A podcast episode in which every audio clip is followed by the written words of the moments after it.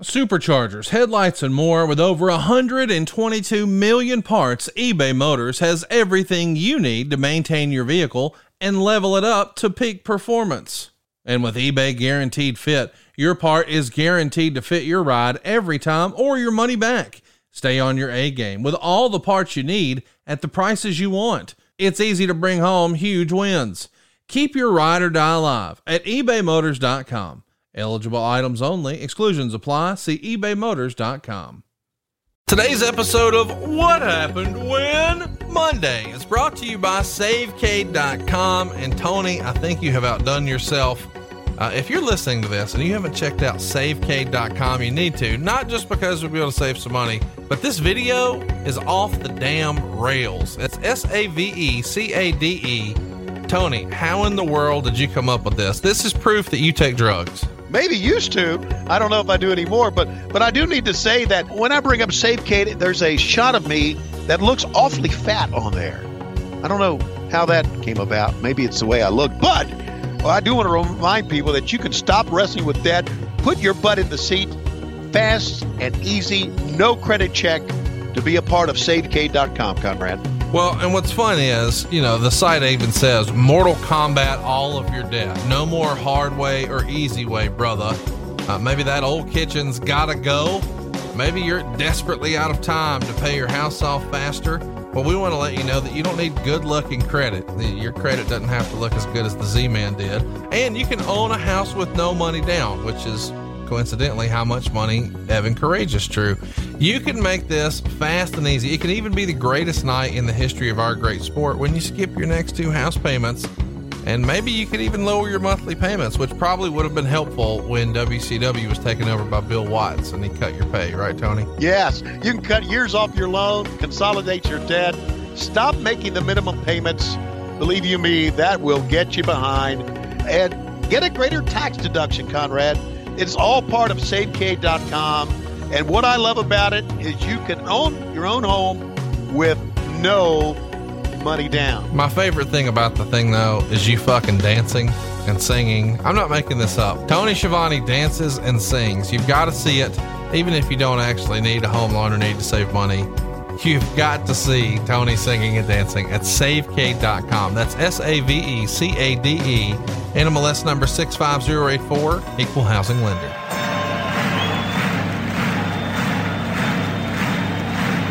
Ladies and gentlemen, welcome to the main event.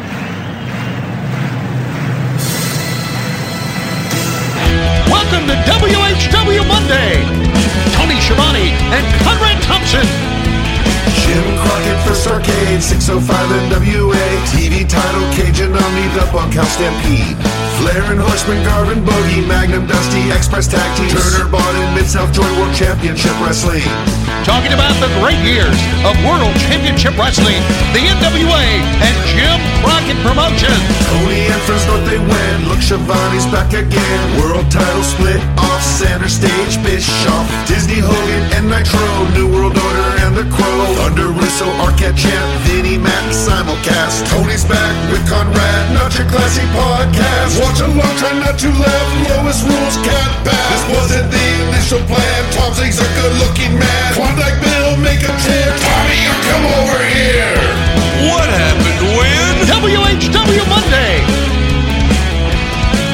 And now, let's go to the ring. And here's your co-host. Hey, hey, it's Conrad Thompson. Hey, hey, it's Conrad Thompson, and you're listening to What Happened When on the MLW Radio Network. And of course, the master of ceremonies is with us, Mr. Tony Schiavone. Tony, how's it going, man? How are you? Hey, hey am, am, I really a master of ceremonies? I mean, you know. Yeah, yeah, you are. Here's the deal you're a really big deal. And I didn't even really uh, know how big of a deal you are. So I guess I owe you an apology because to me, you're just my buddy, Tony. But apparently, mm-hmm. you're a fucking real big star. I'm, I'm not buying that. No, no. Here's I, here's why I know you're a big star. I as uh I'm almost reluctant to talk about this because I know you're gonna shit on me for it. But I put your tickets on sale. Yes, I guess I'm a half-ass promoter now. Go ahead and bury no, me now. Hey, no, whoa, whoa, stop! You're not a half-ass promoter. You're a full-ass promoter. But go ahead. Well, yeah. So I put okay. your I put your dinner on sale. We're doing an eat and greet at Starcast, you were the first one to sell out. Gee whiz. I, I'm talking about you sold out before Kevin Sullivan.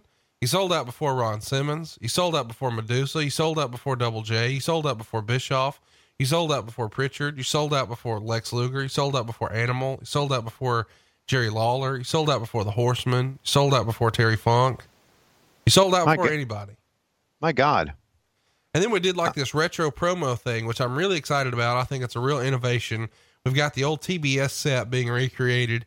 We've got you a JCP Sports Blazer being made. We've got an old school microphone, and people are going to be able to even wear a Ric Flair robe if they want to, and hold the real big gold belt and do a promo with you like it's 1986 all over again. And that sold out immediately. Schiavone sold out immediately. Everything I hmm. put with your name on there on Starcast sells out. So you're a real big star, con sir. Well, you know what? Uh, thanks to you and, and thanks to the fans too. I'm I'm I'm humbled. I really am. I uh, I guess the, the this the Schiavone is the the what the the Schiavone eat and greet thing uh, sold out because everybody says, well, Schiavone will motherfuck us for about an hour, so we might as well go in and enjoy that. So Yeah, I didn't know that people would pay to be motherfucked, but I guess they will. So thank you for that. And maybe we should motherfuck them today. Let's talk about why we're here, though. It's a big occasion, man. We're on the 20 year anniversary of one of the biggest moments in wrestling history. Of course, that anniversary is upon us this Friday, July 6th. And if we go all the way back to July 6th, 1998, episode number 147 of Monday Nitro, it's going to be one of, and arguably the most historic and important Nitro of all time. Fire up your WWE network, and I'll let you tag somebody in here, Tony. We'll get started. okay, uh, let's go for the uh, Queen of Slapdicks. You know her name, Lois. If you'll come in and give us a three, two, one. Okay, I'll do it in French and I'll do it right this time. Okay? Un, deux, trois, je hit. Well, we start out with me talking with James J. Dillon. Isn't that a way to just shut down the whole show? Gee whiz. Uh, JJ is going to make the announcement. I'm going to make the announcement. I'm going to, and, and, and as JJ is notorious to do, it's like, you know what, JJ, I love you, but get to the freaking point, would you please? Okay? Just announce Goldberg and Hogan. We know it's coming up. Jesus, man, I just. Uh... So anyway, this happened on Thunder, as you can see, on July second, nineteen and ninety-eight, and the, you know, I, I don't want to see like I'm self-centered because I'm not. Ugh, What are you, what are you doing, uh, for? I'm sick. Ugh. I'm sick. That's all. Okay, but damn, I was fat back then. Back Well, then, fat. Yeah. okay, Uh, but I was, and it's Yeah. that. Let me tell Wait, you, it's a great joke. It's a Mitch Hedberg joke back in the day. He said, "I used to do drugs. I still do, but he used to too." It's so it's like I used to be fat. I still am, but I used to too. That's right. Oh, how about that? And the fans go wild. Oh my God, it's Hogan and Goldberg. And now let's go to the graphics. Wow, man. And is there anybody in America who is tuning in on July 6, 1998, that thinks that Goldberg is going to lose this title? Well, No. I mean, I, I think a lot of people. Yeah, I mean, I think that a lot of people thought he could not clean, but there could have been some sort of DQ. You know, where Goldberg wins by disqualification. The streak continues, but he doesn't win the belt. That, you know, that's right. And I guess if you go back to Starcade, right, with uh, Hogan and Sting, Right. you you can say well there's going to be something fucked up at the finish of it uh, and we're going to get screwed uh, but uh, that w- did not happen and um, one thing i like about the this uh, incarnation of the of the nitro girls as they get ready to dance in the ring uh, is that uh, rebecca whisper of course who went on to be shawn michaels wife was part of those and she was and i loved them all i really did as you know but she was one of the nicest ladies I'd ever met in my life. She was like a she was like because of her personality and because of her looks as close to a perfect 10 that I had ever seen in my life. She was such a nice lady. Uh, and and there, there there you go. It, it takes more than just looks to be a perfect 10 in my book. But hey, 39,919 is what we announced for this Conrad. 3919. And when I see this, and when we when we see a little bit later on, oh, there is Oh my goodness, where was I here? Okay, so there's right back up. So w- when I when I see this, I just wonder, how in the hell did we go out of business? how Well, did we fuck this up? We're going to talk about it because there's going to be a lot of moments and decisions that people have to defend. And this is one of them, really. I mean, it sort of gets What- glossed over that because this is such a big nitro. Yeah, This is the go home show for Bash at the Beach. right. Bash at the Beach 1998 is the biggest WCW buy rate of all time. A lot of people talk about Starcade 97 as being the biggest pay per view ever, and it was up to that point. Okay. But the show six days after this beat it. And by the way, your chair was never higher than right here. Look at this. I'm sitting on a phone book, as a matter of fact. Absolutely. Or I even have a turd come out of my ass, and it, it's it shot me up another six inches. I don't know what it was, but one of those two. But there you see Larry Zbyszko doing his only he can do. Man, he is pontificating, and we are. Uh, Tenay and I are really enjoying it. We enjoy. Let's see. I'm looking at Tenay.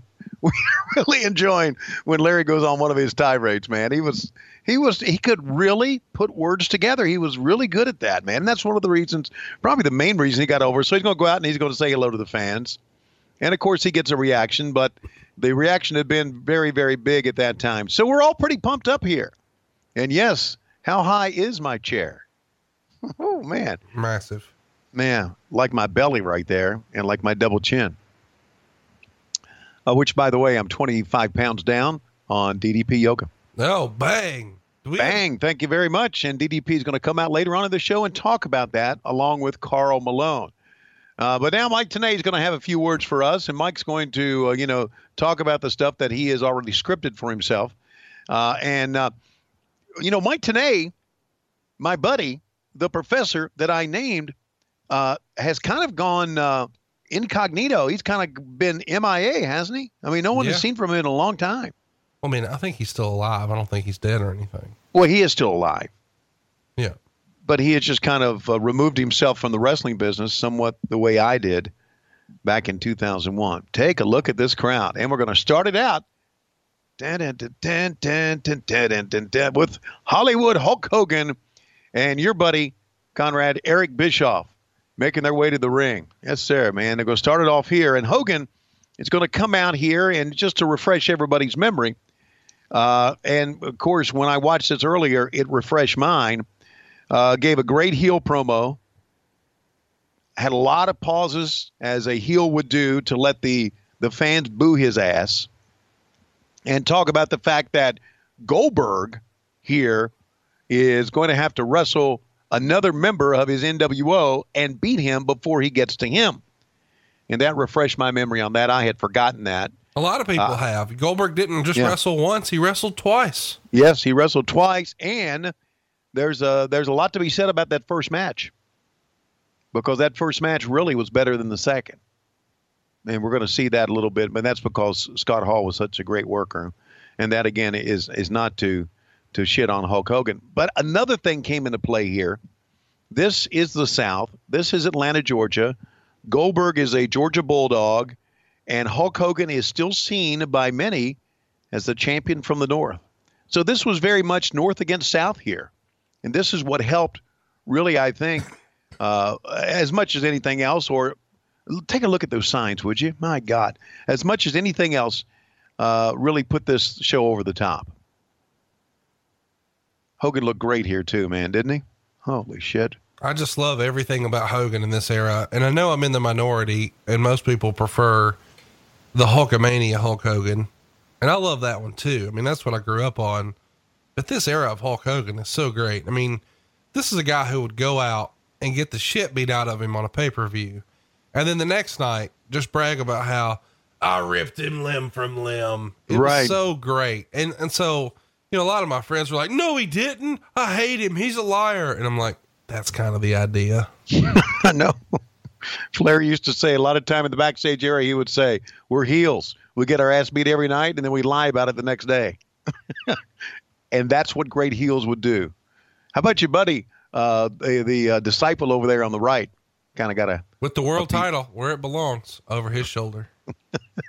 Well, he's the disciple, and he carries the shit, right? Wouldn't that always been the way it happened? He carried the shit. Wait, are you say are you insinuating that Brutus was a weed carrier? No, I'm I'm telling you that he's carrying the. You're putting words in my mouth again, you son of a bitch. You said he I- the saying that shit. he's uh, he's Carry- got the title. He's carrying the title. You said the shit. I didn't know what that meant. Okay. By the way, let's just run through this. This is a couple of months after the incredible win streak from WCW had ended.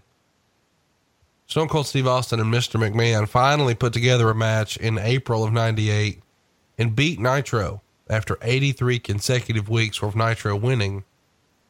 And now it's sort of been back and forth. And a lot of people would say that Eric was sort of hitting the panic button on losing to the WWF and felt like he was losing some momentum in the ratings. Business wasn't down. Day one sales for this particular show were over four hundred thousand dollars for day one. Mm. So business isn't down, but a lot of people say that Eric maybe hit the panic button a little prematurely in booking Goldberg and Hogan and doing it on TV rather than a pay per view. We'll talk about that aspect in a little bit. But let me ask you this Do you feel like the match was booked? Not whether or not it should have been. We'll debate that later. Do you think this match was put together in an effort to sort of notch a, a guaranteed win for WCW this week?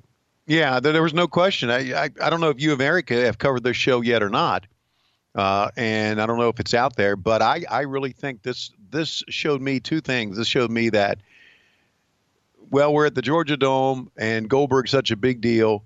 Let's really ratchet this up and put him over to really spike our ratings here. And I don't think there was any question about that. I, I don't know if, and you know, Eric was much closer to the numbers than I was. Uh, I didn't even look at the numbers really. Uh, so it, it does seem like panic because let's face it, if this would have been on pay per view, it would have been a gigantic buy rate. Even though you said the next pay per view is our biggest one ever, Yeah. there's no way that Dennis Rodman and Hulk Hogan against Diamond Dallas Page and the Mailman compares to the main event on this one. No way. Well, you do have a lot of the mainstream, and, and so to me, you could have, if you wanted to, done a screw job here, done the NBA thing real big in July, do the silly August bullshit, have some sort of war games thing with teams where if Goldberg's team wins, and then you could have paid it off at Halloween Havoc '98 because that's mm-hmm. really your your super show for WCW. You could have Well, done yeah. Goldberg Hogan at Havoc '98, and then the rematch maybe at Starcade. Now, what the fuck do I know? I'm just armchair quarterbacking 20 years Well- later.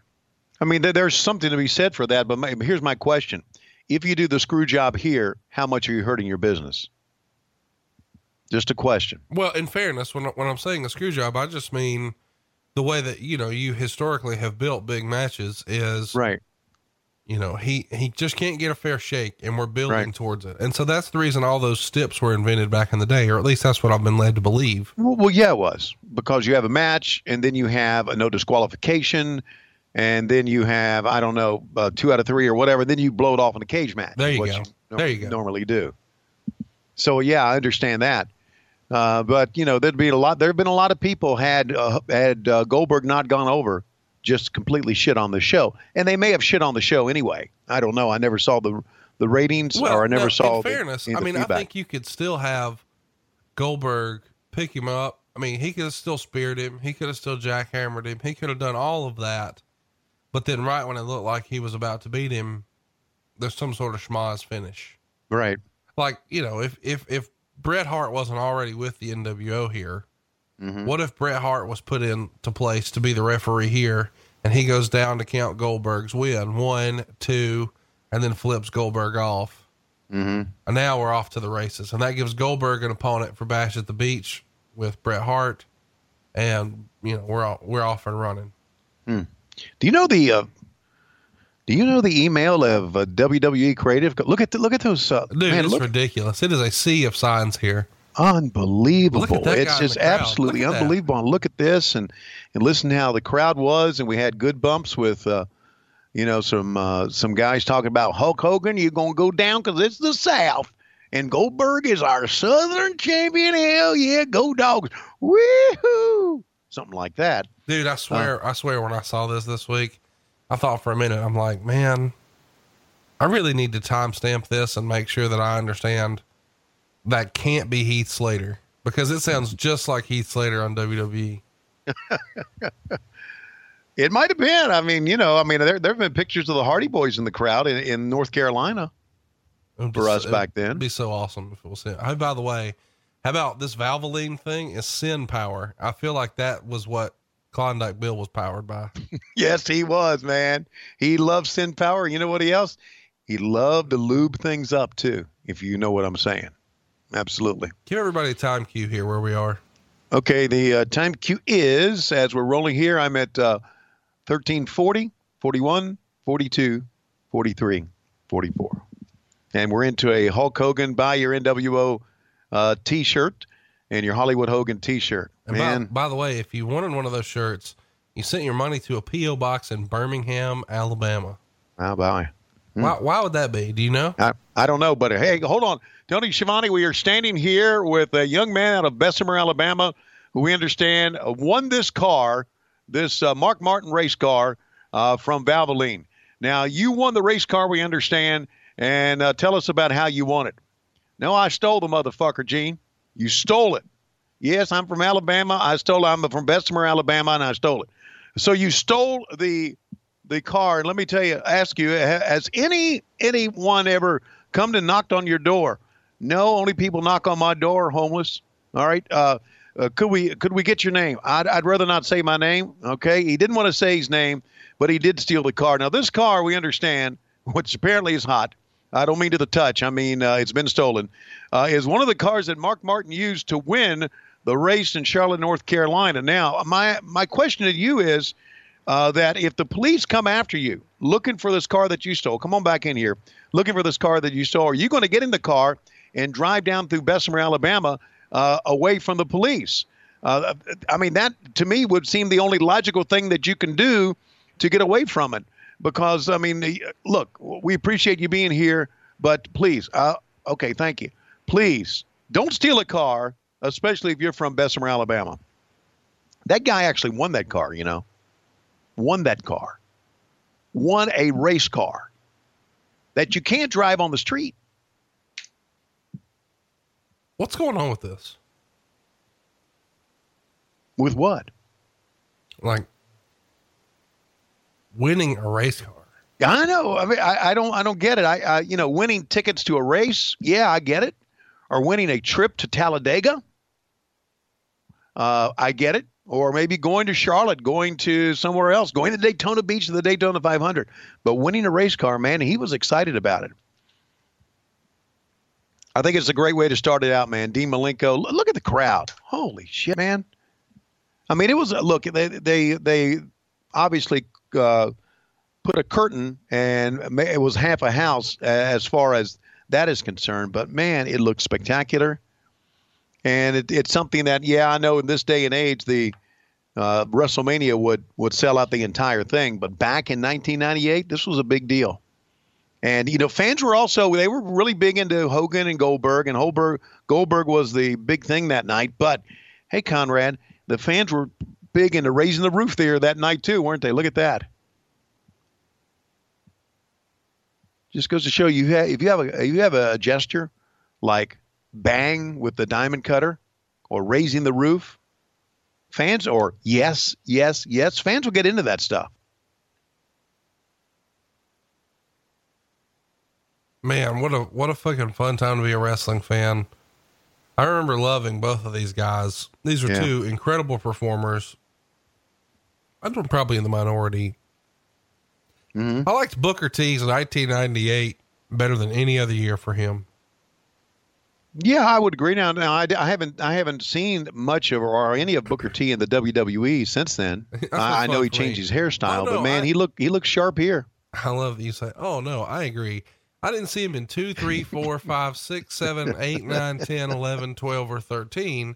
But yeah, 98 was the best. Monty it was the best. Well, that was the era, man. That was absolutely it. He did a lot of great shit, man. And of course, he and Malenko were two fine performers. Absolutely two. Look at that drop toe hold by Malenko and to her front face lock. And Billy, don't call me Sarah Silverman, the referee. Going to come up a little bit later on in an angle that's leading to the cruiserweight uh, title match coming up at Bash of the Beach between Malenko and Chris Jericho, which, by the way, is a very, very uh, good angle as we're going to watch here a little bit later on. But, uh, you know, I, I think I've brought this up before. It's worth bringing up again. I saw Dean Malenko recently. He's one of the agents backstage uh, in the WWE. And like all the agents, he seemed kind of miserable to me. Here's a pickup and a slam. And that's just an opinion of mine. There was nothing that they told me that would make me believe that, but I can pretty much read people, I would think. Look at that great go behind by Malenko. Did you ever see any anything with his father back in the day years ago? No, Professor Boris Malenko. I did love the Great Malenko album from the Insane Clown Posse. Have you heard that before? I have not heard that before. Oh, you no. should listen to oh, missed the missile dropkick. Uh, the, the great Malenko or Professor Boris Malenko was a great heel. The Crockett's had him in the 70s, man. He was the, uh, there's a roll up. He was the manager of Bill Eadie, the mass superstar, at one time. Had a great angle with him. And, and I know Dick Bourne will remember this. Him and the Mighty Igor, where they took the cigar from Malenko and burned Igor's eye. He had to wear an eye patch. It was just, man, it was good, good stuff. Old school stuff, man. So I had a lot of respect for, oh, man, fuck. What a bump. And the fans really responded to that. No doubt. Wow. Pick him up and then slam him down. Maybe a scissor kick coming. You think so? No, it's a spin wheel kick. And the fans really respond to it, and they're back into it once again. You know, the, the anticipation for this, is, look at this, is, is absolutely tremendous. The anticipation for this whole night. And the fact that they're going to see Goldberg wrestle twice now, I don't know if, if many of the fans understood what was going on or not. Maybe they just thought it was more Hogan bullshit or NWO, if you will, bullshit. Uh, but they, I don't know if they understood they were going to see Goldberg. And here we go. yeah, baby. One of the great heels that we had at that time. He really was, and, and that's the, one of the reasons he became a big superstar because he was really, really good at talking, at being a heel. I mean, he he just came across as this aloof, goofy, Cali- and he wasn't from California, but he looked it, California type, you know, airhead that just loved to, you know, talk down to people and bullshit with people, and and so he got a lot of heat just by what he was saying, and he caused Dean to lose right there as well. So there, step one in the angle between those two, as Jericho causes Dean Malenko to lose. An early Monday Night Jericho shirt, the airbrushed version. Did they sell those? No, but they did sell a Monday Night Jericho shirt. I had one. I got one uh, for my birthday. I remember Wow. that very well. God bless your parents. Yeah, they supported wrestling, man. Who would have who would have thought? Look at this fucking asshole. Fuck, he's fucking. He's on something. I I'm think lo- he's on maybe heroin or LSD or I something. like Super Mario on mushrooms. That's what it was. Oh, get ready to do the push-ups on three chairs, and Goldberg is getting ready, and that's coming up tonight That, that on was really Monday weird. Nitro. That was really weird. That shot. Well, Yeah, it was. I imagine. Never Hmm. Karl Malone. I just want to say that uh, I'm one of the greatest NBA players of all time, but unfortunately, I'm also from Louisiana, so I was a big wrestling fan. So I'm going to get hooked up in this shit tonight with Dennis Rod. I mean, on Sunday night with Dennis Rodman, Rodzilla. I'm coming to kick your ass. By the way, is it just me, or does Karl Malone have a tiny head? Hmm. I didn't notice, but I guess I will notice here a little bit later on because he's going to come out. When he was that angle, they shot right there. It looked like he had like the Beetlejuice shrunken head. Could be. Oh, Chris Kanyon comes out, and this is the development of the Kanyon character where he took off Mortis's mask and says he no longer wants to be Mortis. It actually looks like he has a shrunken head in his hand there too, as well. Let me say, I think Kanyon is one of the more underrated wrestlers as far as moves and innovation and all that. But man, he needed a fucking mask. no, no, I'm not saying he was ugly. I'm just saying it added another dimension to his character. Like when he was out there doing all these hot moves, and like I just think that Mortis is greater than Kanyon. Well, you know what? There's something to be said for that, and and, and if we can go ahead and, and be bookers, and maybe our listeners would agree with this, maybe a mass Chris Kanyon would have been very good, but not as a mass man trying to be a member of Mortal Kombat. No, I agree. Just something else. I mean, he could do. I mean, he had some great working punches right there. See that man? That's uh, and of course. Uh, again, it takes two, and, and Raven did a good job of selling that. But but Kanyon could do a lot of, and we found out. I mean, he he fell off the triple tower of doom or whatever cage that was that we had in Kansas City, and of course we've we've covered that in the archives. But Kanyon had a lot of power, a lot of fire, a lot of vigor. He wasn't the greatest looking guy in the world, but neither are we. No, I'm not shitting on Kanyon. I'm just saying, Yeah. I think that Mortis look was cool, and the mask was cool, and I mean, I'm not into I'm not into sci-fi and all that shit. We've talked about that, but I'm just saying, I thought it was a cool look, and I just think it's better than him just being a badass wrestler named Kanyon. You know, with I don't know. He just looks like everybody else now. He looks like he's Johnny Swinger's brother now. You know, I mean, he if it was Johnny Swinger and Scotty Riggs and Kanyon here, they could have had a feud with three count. But you put a fucking mask on him and you give him all the gimmicks, and now he's got all these hot moves. And okay, Right. fuck, he's different. It's something else. Yeah. Well, it, it's kind of like what I, I think I've talked about a little bit with the uh, the WWE in this era. They've got a lot of guys with stringy long hair and wear black tights. So I guess this look has kind of uh, moved on into uh, into uh, 2018 here, 20 years later, right? By the way, uh, Eric Bischoff, your boy, recently buried Raven on 83 weeks. Wow. Said he couldn't And what- couldn't really do a promo, blah blah blah. And mm-hmm. I heard from a lot of, I mean, even current WWE superstars who were messaging me saying, "Hey, Bischoff's way fucking wrong." And and my theory on this was just Bischoff was too old to get it. Well, my very best wrestling friend I ever had, a guy I went to school with named Clint, that we mock on Bruce Pritchard show all the time, and he call he says uh, Clint from Hershey, and he talks like this. That's not even how Clint really talks, but he just does it just to piss my buddy off. Anyway, because that's who we are. Yeah. So, my buddy Clint, like his favorite all time wrestler in this era was Raven. I mean, 24 7, everything was Raven this, Raven that. And Bischoff just did not get it. And I know you've told us a little bit about your friendship with Scott Levy, the person, Right. comic books and swamp things and shit like that. What did you think of the Raven character here for WCW? I absolutely loved it. And, and and maybe a part of that was because I liked Scotty so much, but I absolutely loved it because it was different. His promos were different. And and I, I loved it. Now, Eric, I don't know, you think that did you did you ask Eric Eric if uh, he and Scotty had heat?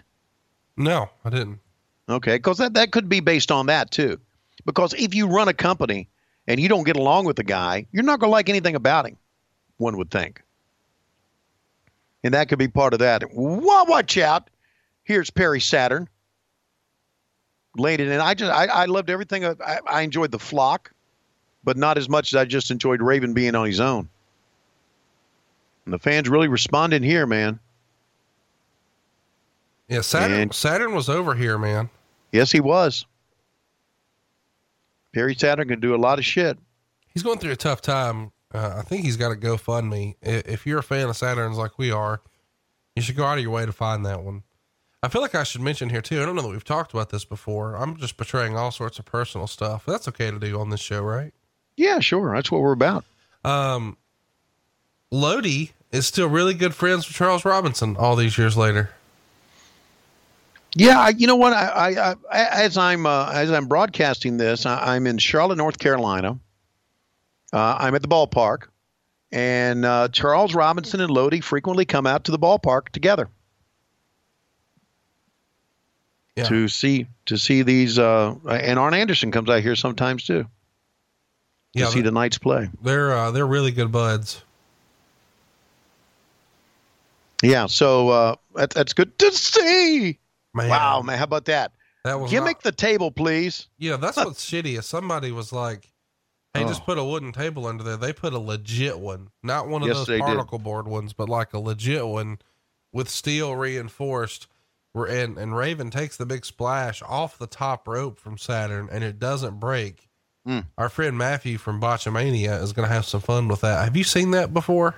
Mm-mm. So, Matthew, you need to get familiarized with Botchamania because you're going to be doing that at Starrcast with Ron Funches and Cassio. And Matthew's making a custom one. And one of the deals is whenever something like that happens, they play like a uh, Metallica riff where it yells, I am the table.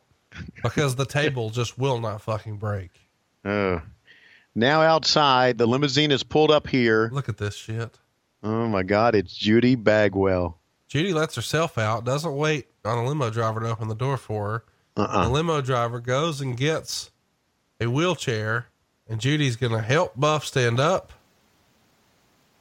and seat him down into the wheelchair here. And this, This is, is our- Judy Bagwell became a star. Well, yeah, uh, she did later on when uh, Vince Russo, of course, became uh, became Booker. But uh, uh, right here is her first appearance on TV. So this is kind of a big moment as Judy Bagwell, of course. And there's some of Atlanta's finest. They uh, and they, the, some of those Atlanta uh, policemen have been uh, security and wrestling forever, forever. I've known those guys for a long time. And of course, Buff, you know, just very slowly walks in. This is coming off a legit in, in injury that Buff had. on Thunder, of course, Rick Steiner goes to the top rope, goes to bring down a bulldog, and instead of his head riding all the way down, Buff's head slips out, and when Buff falls, his head hits the back of Rick Steiner, and it caused a serious stinger of sorts where he lost the ability to move arms, legs, any of that. It was a scary deal. I remember, I mean, people were talking about it at my high school the next day in a big way.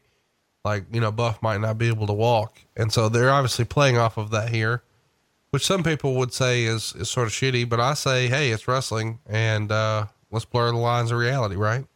Well, here's yeah, you know what? Yeah, but if if he's doing okay, we got to let people know.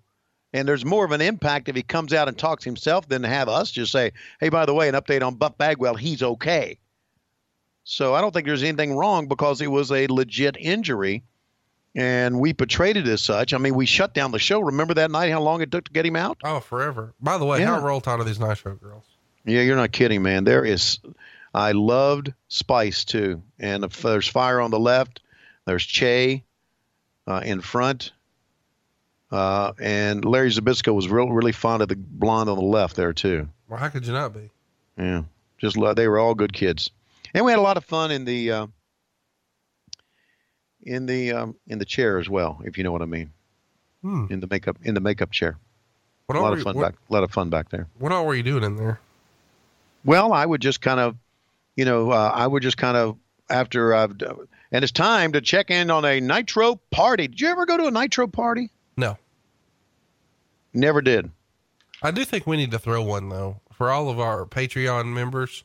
Mm-hmm. Like I think one of our things that we do is have a nitro party. You know, we talked about doing get-togethers in like Atlanta or Nashville, and that's definitely going to happen. But I think we should make it like a nitro party. Maybe we could even sneak Mean Gene in. We'll tell him there's vodka. He'll come. Well, we'd have to go to the nursing home and make sure he can get out for the day. Um, Oh, here's what we could do. We could watch some of Mike Tenay's porn. do what? We could watch some of Mike Tenay's porn. No, wh- wh- wh- why would you say something like that? I mean, what does he have? He has a big porn collection. No, no, he is he's a former porn star. We've talked about this before. Mike Tanay is. Yeah. He's Oh. the original low key big hog. He's- No, that's real. We talked no, that's not real. Dude, it is. Uh, then, then why did he get into wrestling? I mean, I mean, if you're a low key big hog and you're into porn, you probably can make some money. What dude, the hell? Dude, I'm on Ambient Exotica right now reading about him. You think I'm making this up? Yes, I do. Miami based Mike Tenay is no man who thinks twice about proclamations or the use of right words. Okay, stop. He's not Miami based. Got the wrong Mike today. It's a picture of our Miami. Uh, our, I mean, this is him. Like I'm looking at it. All right. You- when this show is over, I'm gonna have to check it out myself. No. I am I am speechless here. I'm gonna send you the email. I mean, I'm gonna I'm gonna send you the link right now. All right, I'm I'm absolutely speechless. But right now, I guess maybe he's talking about how he and Ron Jeremy were buddies back in the day. Dude, he's the man. Yeah. And here we go. It's it's the big truck. This is Karl Malone on July on June 29th, and he and Diamond Dallas Page, and of course they they get all the uh, they get all the crowbars, and then the truck comes in, and then they all run like scatter like ants. Uh, never did understand the concept of the the big truck. Maybe I'm I've lost something here. I just never did understand it. All right, let me tell you the concept. Are you ready? Thank you. Eric Bischoff has free reign of WCW finances.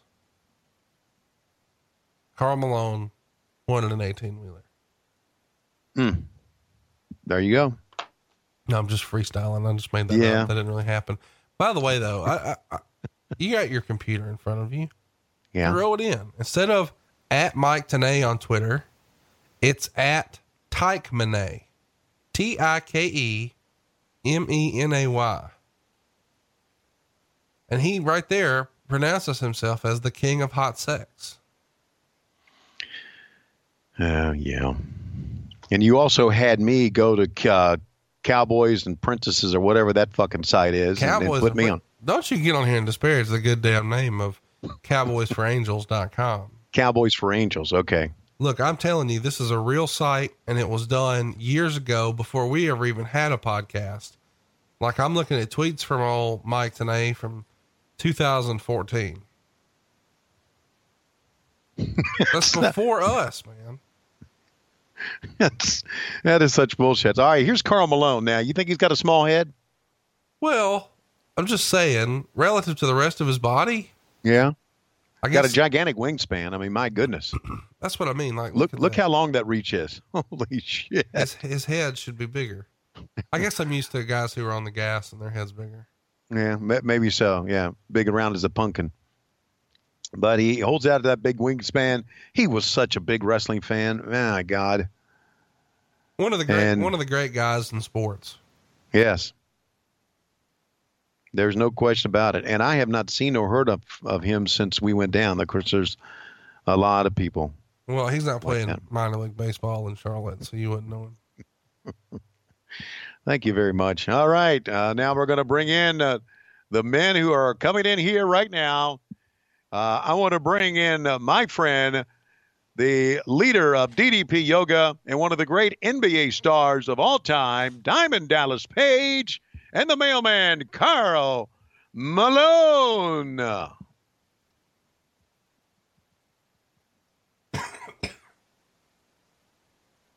How you feeling? You okay? You got a cough? You doing Yeah. all right over there? I got, Okay. I got uh, summer cold, strep throat, the whole deal. Yeah.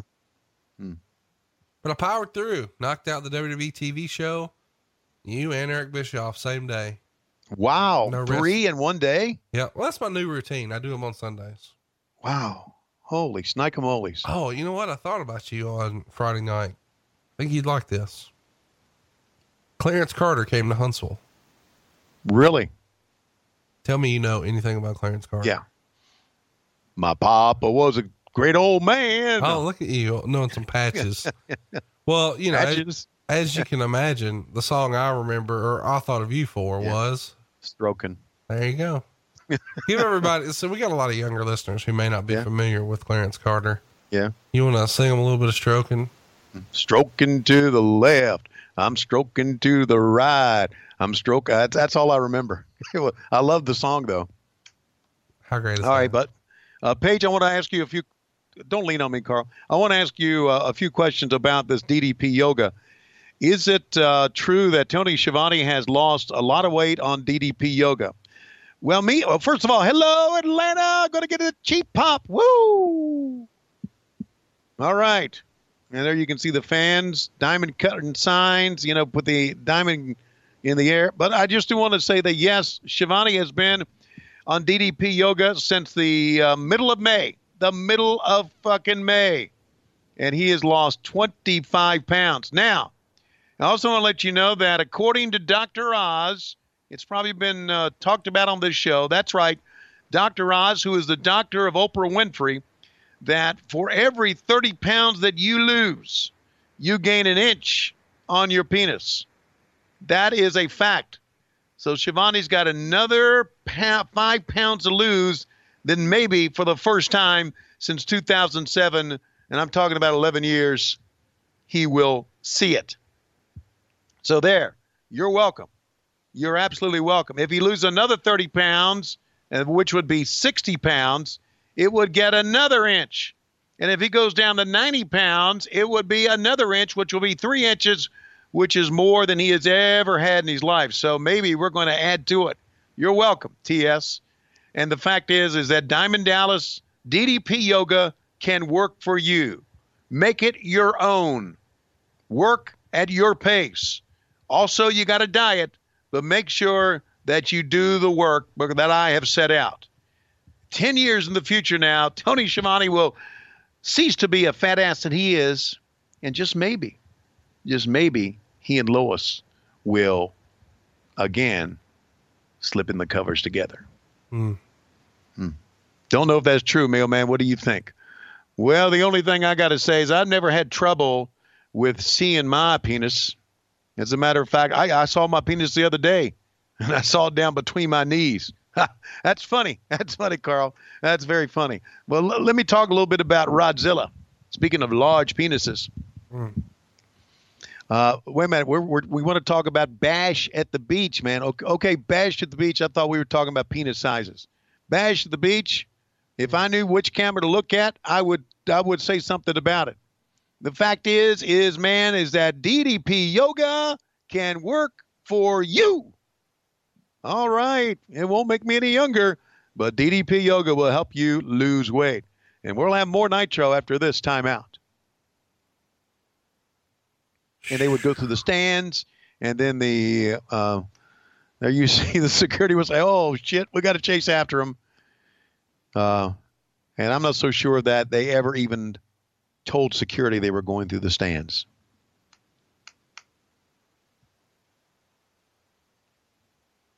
So that interview sounded maybe something like that. All righty. I don't know. Uh, okay, boy, we are milking this, aren't we? Go to break or go somewhere. Oh boy.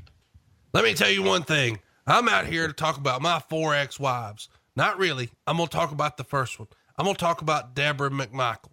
You see, Deborah McMichael was my wife first, but now she's with Stone Cold Steve Austin.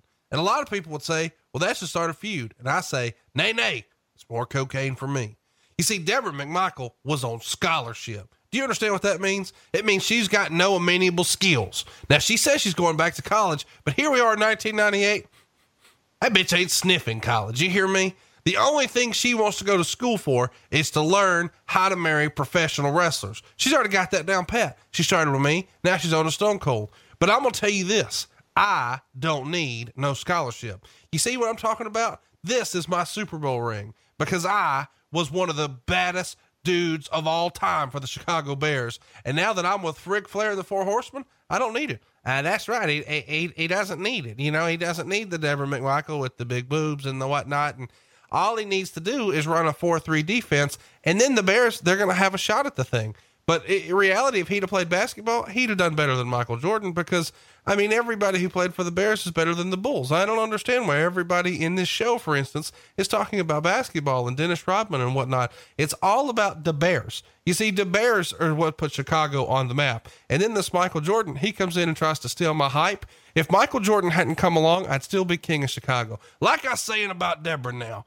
Deborah doesn't understand. She needs me. I don't need her. Joke's on Stone Cold. Let him get him some of Deborah. Because when I'm done with her, there ain't nothing to get. That's right. I saw him get all he could get in the locker room back in the day. And and she was always talking about going to Chicago. No, I ain't talking about going to Chicago. I'm done with Deborah. You understand? I don't need Deborah. I don't need Ric Flair. I don't need this business. All I need is a pocket full of money and my rails, four of them, and then I'm out of here. Four rails, and I can run through anybody, not just on the football field, but in the wrestling ring. Not because you need to go to wrestling school. All you need's four lines of cocaine. I remember that going down just pretty much like that, to be honest with you. Which part? The whole part. That Mongo didn't go to wrestling school, did four lines of cocaine, and became a professional wrestler. Sounded somewhat like that. Look at this fucking jack off right here. Oh my God! Do you can you believe this is the same guy that we talked about? What just two weeks ago? Two weeks or ago, last week? he was he was out here looking like Jimmy Superfly Snuka Uh-huh. from 11 years prior to this. Now he's back, and he looks like a Chris Angle, a Criss Angel wannabe. Yeah, or he looks like uh, one of the guys from uh, from Diary of a Vampire. Jesus, criminy! By the way, um, I feel like we should mention Deborah McMichael does actually go back to school and get her degree, and I think she did it last year from the University of Alabama. So roll tide, roll tide on that. She's got her master's from University of Alabama Isn't that a big deal? I feel like in that's a big criminal deal. in criminal justice. Absolutely. well, You gotta you gotta you gotta bust your ass and study to get a master's in criminal justice. I can tell you that. Well, you know, she probably already had a master's being married to Mongo and Steve Austin. Yeah, you're not kidding. Uh, and the fact is that master's in criminal justice. The next thing would be a lawyer. Oh, I then, think- she, then she could sue us for the things we're saying on this show. In which case, We- we, need to apologize and say this No. is all parody and in good jest. Yeah, it, this is all parody, but you need to apologize because I've no, said nothing but great things about her. What did I say to her? What, uh, what did Okay. I say mean? Okay, I didn't with say nothing. anything. No. Come on. Just trying to call some shit. By the Uh, way, um, who's your favorite of the two here, Scotty Riggs or Putski? Oh, well, it's it's Scotty Riggs. Of course. Uh, even even uh, you know we talked about Ivan Putski and and even Larry Zbyszko had some great lines in this one saying that you know uh, that uh, he said I'm Polish and uh, Polish people are known for uh, weightlifting and bowling, and he, he even said that that Putski had the Polish falcon on the side of his tights there. I guess that's a Polish falcon. I don't know. So there, Scotty Riggs. And you know what? What and here's here's the fucking shockers. Scotty Riggs gonna lose this match. you know, what's shocking to me is the transformation that Scotty Riggs made. You know, a couple of years prior to this, he's walking out here and clapping his hands over his head like a fucking jack off, singing American Males. And now he's out here looking like a bootleg pirate. I mean, this is quite the transformation. And by the way, I like the pirate. I've always thought that the the eye patch gimmick in wrestling could have gotten over. I like the Kurt Russell escape from New York or escape from LA or whatever the shit eye patch look. I think that's cool. Yeah, I like that too. And I, you know, I mentioned that that Igor had put it on, get got burned in the eye. I, Scotty Riggs was a very underrated performer. But but what's this about? We we bring in now, or we bring in uh, Scott Putski in 1988, and now here 10 years later we bring him in again, and he's going to go over both times, and then he's never going to be seen from again. Explain that one to me. I guess maybe that is a nod to his father, respect out of his dad. I, I don't know. Maybe, I- I just maybe he had a low key big hog and was taking care of somebody in the back. That could have been, you know, that was always assumed that if you had a low key big hog, you could take care of a lot of people in the back. Which explains why you were there for 20 something years. No, it doesn't. It has no explanation. You know, It has no, it has no determination on me being there for the years that I was there. can we just talk about some of the absurdities of wrestling for a minute? Yes, we can. So look, let's look at Scotty Riggs, who we know is a listener to the show, uh, Yeah. is why we're putting him over. Because if he wasn't, we'd be shitting on him too. Right. And Um, if, if, if, if you don't listen to the show or if you're dead, we will shit on you. But go ahead. Yes, absolutely. Um, Scotty Riggs shorts here. Mhm. Like this is his work gear. Like this is what he wears to work, and so obviously it has to fit his character. But in my head, there had to be a moment where he goes to the store and it's like, okay, let me figure out what I want my character to look like. All right, they're gonna wear jeans. Let me find some black jeans. And then he comes back either in the back or in his hotel room or at his house, and he's fucking with these shorts to make them look like shitty pirate shorts. And he has to, through this process, try a few different versions. And, you know, then eventually he gets this and he's like, fucking perfect. This is it. I'm just fascinated by, like, this is what these guys do for a living. Well, So like he needs he needs combat boots and he needs wrist tape, he needs an eye patch, knee pads, and then we got to run down to the Walmart and get some jeans and cut them up. can't you buy jeans like that now? Yeah, but I don't know that you could in 1998 where it was like shorts like this. What the fuck is Putski doing here? Nobody knows. Yeah, Jesus, criminy. There's a jaw. Well, you know, th- there there's two things about that, and, and I understand about the absurdity of it all. Some guys would do that, and some guys would have a female help him out. Oh no, I'm not arguing that, but I'm saying You know. still there was a conversation about, oh yeah, those are perfect. Yeah, And so like even and what made me think about this is when you're talking about the the Polish Falcon or whatever the fuck on Putski's shorts. right. he had to like tell some lady what he wanted that to look like. Yeah, And then they bring it to him and he's like, This is awesome. Thank you. Here's eight hundred dollars. and so like I think that's like that's the best part of the deal. Like like the, these costume makers we don't ever really talk about, but like Scotty Yeah. Riggs just DIY'd it, which is hilarious and absurd. But this is too, like this guy had to pay someone hundreds of dollars to take some velvet and iron on a falcon on the side or something. Hmm. It's hilarious. yeah. And now the Snickers replay. Remember that with Snickers, You're you're, not not, yourself when you're hungry. Or I was going to say, uh, not going anywhere for a while. Scott Putski going nowhere ever. Brought to you by Snickers. Packed with peanuts. Unlike this match, it really satisfies. Snickers done a good job through the years, man, of promoting their product. They really have. Um, By the way, you want to guess how old Scott Putski is right now? he's he's got to be in, in his uh, uh, late forties. 52. Whoa, really? Can I tell you something else? Yeah. He came back to wrestling in 2013. Did he really? Yep. I might as well headbutt this fucking locker. It's not even locker. Actually, it's a power. It's worth the power. Okay, now here's to me what tips off the whole night. We're going to show Goldberg's first win against Hugh Morrus. Remember that that's the night we didn't know who the fuck he was, and they reacted very well on his first ever jackhammer. We're going to show his 50th win, I think, maybe his 75, 75th win, and his 100th win.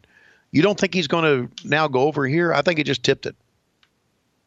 No, I don't Yeah, think we- that dips it to me. I think you're trying to establish credibility Okay. because Well, he's, see- he's been squashing mid card guys, you know? Right. Yeah. Okay. I, I agree. And you're looking at you're looking at it a different perspective than I am. I'm looking at it from somebody who's in the business, trying to think: Are we doing the right thing or not? Hmm. But anyway, uh, Like so I look at everything like, how would I explain this to my dad? And so like, my dad would say, "Wait a minute, Hulk Hogan's wrestling who now?" Hmm. We could sort of explain it. Scott Hall gets out, takes of the limo, takes a swig of his cocktail, finishes it off, Mm-hmm. hugs all the way around. and and there he is, part of this group. Fucking Mike Jones. Who? Mike Jones. What's his number? 281-330-8004. See, I get it now. Weeks ago, I didn't. Uh, but I just, I, I can't believe that. Anyway, it's NW. Remember, it's NWO black and white now, and there's NWO red, the Wolfpack as well now. So we've got two factions, and this is, um, this is going to be. Um, oh my God.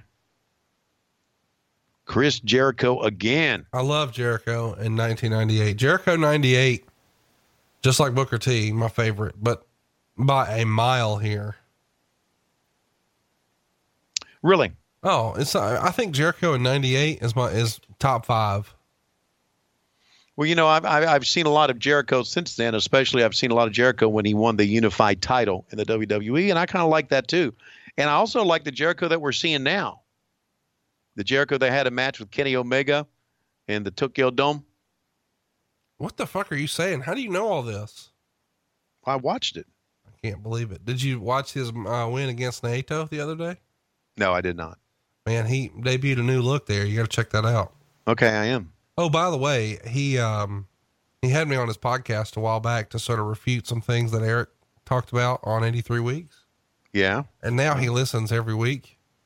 And Do you and Eric? Yeah. And so uh last week I had a shouting match with Eric Bischoff. Have you heard about this? Oh my God! You had a sh- whoa, whoa! Stop the tape. Not really. You had a shouting match with Eric Bischoff. Yeah. Really? Yeah, a real life one. Okay. And what was this about? Well, you know, he's full of shit. He's a liar, you know, or he just doesn't remember things. Either way, uh, I just, I was frustrated with his bullshit. So I started yelling at him and then he started yelling back and then we're just yelling at each other for 10 minutes. And when Jericho heard it on the plane this past week, he sent me uh, a text and said, dude, you're to have a fucking aneurysm next week on the show. Because it's, uh, yeah, I mean, you and I have fun on this show. It is, Yeah. it is not fun with Eric. I gotta like, Wow. Well, you know, everybody has a different personality. You know, I try to get along with everybody. Obviously, you. That's one of the reasons my marriage has lasted so long, that I've tried to get along with that woman. Uh, here, a great angle coming up, and this is the angle with Dean Malenko and uh, Chris Jericho. And uh, right now, you see JJ showing um, Jericho how short Rich Bocchini is uh, with that hand down there. And, and uh, here comes Dean Malenko. And of course, now they both have been told that if they touch, if they touch, then you are going to be disqualified from the match at Bash at the Beach for the Cruiserweight Championship. And this is where this is Jericho at his absolute best right here.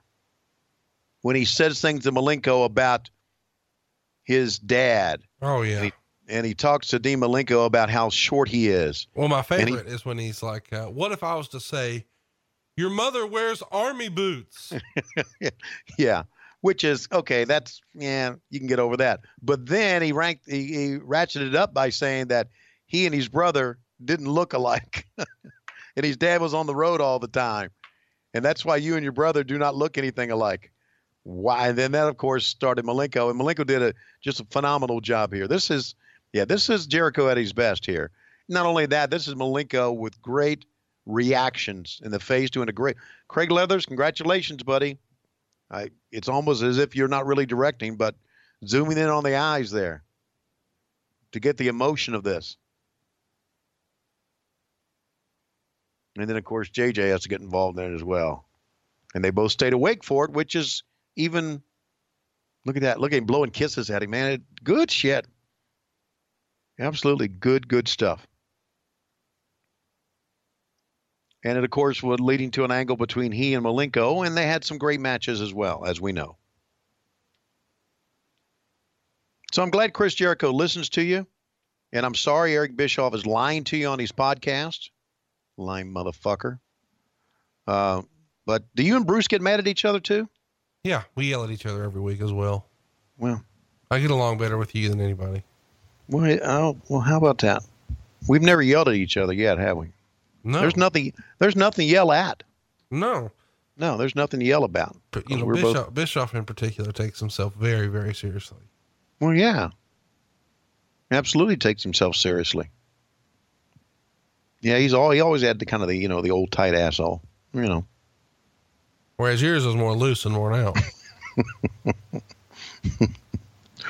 Well, one would think. who would who would have thought years later that two of the three guys in the ring right here have podcasts? Isn't it something? Jesus Christ. Look at this. And now they can't pull him off. Just going nuts. Here comes uh, Doug Dellinger and his Charlotte based security, former Charlotte police officers, pulling him off. Good pull apart here. Very, very good because Malenko's going to come back in a little bit later on. And look at Jericho. Ah. God, he was a great heel, boys. Mm. The best. It's worth mentioning here. The gimmick was if they touched, then the match was thrown out. Right. Match at the beach. they had gone too far and done too much. And of course, Malenko couldn't contain himself after the insinuation that his mother was a whore. Let me ask you this, and you probably know this, and I should know it, but I don't. Uh, did that match really happen at Bash the Beach, or they end up did they end up really having the match after that? You know, you were there and called it, right? Ah, God, it was San Diego. I don't remember. I don't remember even getting to the town that day. Oh, Jesus, criminy Jesus. I can't remember everything, okay? Let me ask I'm old. this. What happened over the last week where you say criminy all the time?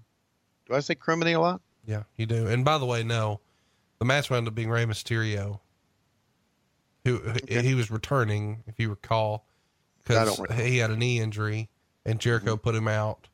So since Malenko couldn't be there because he had been disqualified, they had a no DQ match where Rey Mysterio took his spot and he beat Jericho for the cruiserweight. Oh, I do remember that now. I do remember that. Okay, thank you for uh, getting my memory back on that. Uh, unfortunately, we are uh, uh, in this match and many of the other matches going forward because we just found out because when Scott Hall goes out of the limousine that Scott Hall is going to be the man to wrestle Hogan. We are now in mode of ignoring matches and promoting uh, Goldberg having to wrestle twice. So unfortunately, we are not giving matches their due here. And not only that, you're going to find out here, they're going to go to break during an angle here a little bit later on. Uh, going back and looking at this, there were one too many matches on this card because the matches were, were very, very short uh, as we went along, wanting to give Hogan and uh, and Goldberg and, and Goldberg and Scott uh, Scott Hall there plenty of time. It just made it for a, a show that was rushed, rushed through. And I think a show that ran, ran over too, didn't it? I think so. Yeah. And we even mentioned that, uh, you know, it's the policy of TNT here that uh, we will stay with the match regardless. Yeah, right.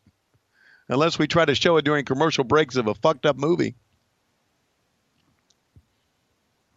Ultimo Dragon out of here. And uh, again, the, the end of this match is going to have Malenko come back out. And, and Malenko showing a lot of fire. A lot of fire.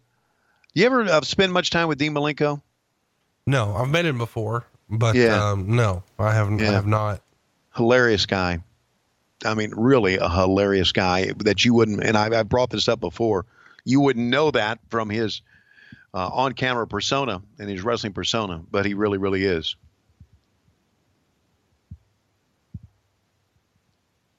I mean, we're talking over a great match here, as you said. Yes, we are. I mean, two of my all-time Yes. favorites, Ultimo Dragon, and then there he is, Dean Malenko, Mm. ready to get some more of that Chris Jericho ass meat. yes, sir, buddy. look at this pounding away. And now they're going to try to come out and pull him off. And you know what they're going to do? They're going to arrest him. They're going to arrest him. And when I saw this angle, uh, when I watched it recently, and when I saw it happen when we did it, I'm thinking, uh, why don't they ar- look? He was pulling hair out by the roots. By the roots, he was pulling hair out.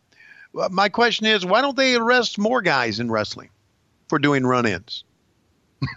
I didn't. I don't. I don't get this. I, I, in the in the in the logic you try to portray in wrestling, if a guy's going to do a run-in and he gets arrested for doing a run-in, why don't they arrest every guy that does a run-in? So I never done. I never did understand that, and I never did. Never did catch on to that, and that is going to send us to a commercial break on WCW Monday Nitro. And remember, oh, there's the hair. Remember, fans, coming up is Goldberg and Hogan and Goldberg and Scott Hall. If you don't know that by now, what the fuck are you doing? And now you're going to see Dean Malenko be handcuffed away. They're going to put him in kitty jail. In what jail? Kitty jail. Kitty jail? Well, he's standing up and his head's on the apron right there. so they're probably going to just put him in timeout, make him put his nose Right. in the corner. Exactly, yeah. Sit in the corner for 15 minutes. Wear the dunce cap, maybe. You think they're just going to take him in the back and have Hogan put him in a playpen? Good. Oh, my God. It's a wonder people, you know, it's a wonder more than Scott Steiner don't want to kick our ass. Oh, I'm sure a lot of people do. Yeah.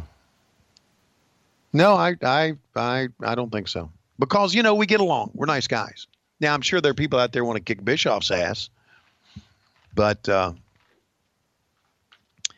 I don't think they want to kick our ass because we're just playful and fun. You and I. No, we're assholes. No, speak for yourself, motherfucker. You just call me a motherfucker. Now you're gonna say you're not an asshole? Okay. Patches, I'm depending on you, son, to pull the family through. You gotta have a nitro party at one CNN Center, P.O. Box 60, Atlanta, 30303. I'm depending on you, son. You know, I do feel like we should play a little stroking with the audience because a lot of our listeners they're not old enough to know Clarence Carter's stroke. And, and by the way, No. this is a song I think from like 1968. Like the 50 year anniversary of that song, which is pretty crazy to think about the idea they got away with playing that. Yeah, that's need to right. they got away playing it. And it's pretty crazy that, oh my God, Johnny Parisi Swinger. So here's a great time to play the song then because nobody gives a fuck, right? Johnny did. How would you describe his gear here? But this uh, this was uh, this kind of a futuristic. Well, you know what? We had uh, coats like this at uh, that we got silver coats that we got in Japan at the Tokyo Egg Dome. He took one of those silver coats and just cut the front off of it. Is what he did. So here we go. Here's a little Clarence Carter stroking. When I start making love, I don't Yeah. just make love, I be stroking. That's what I be doing. I be stroking. I stroke it to the east and I stroke it to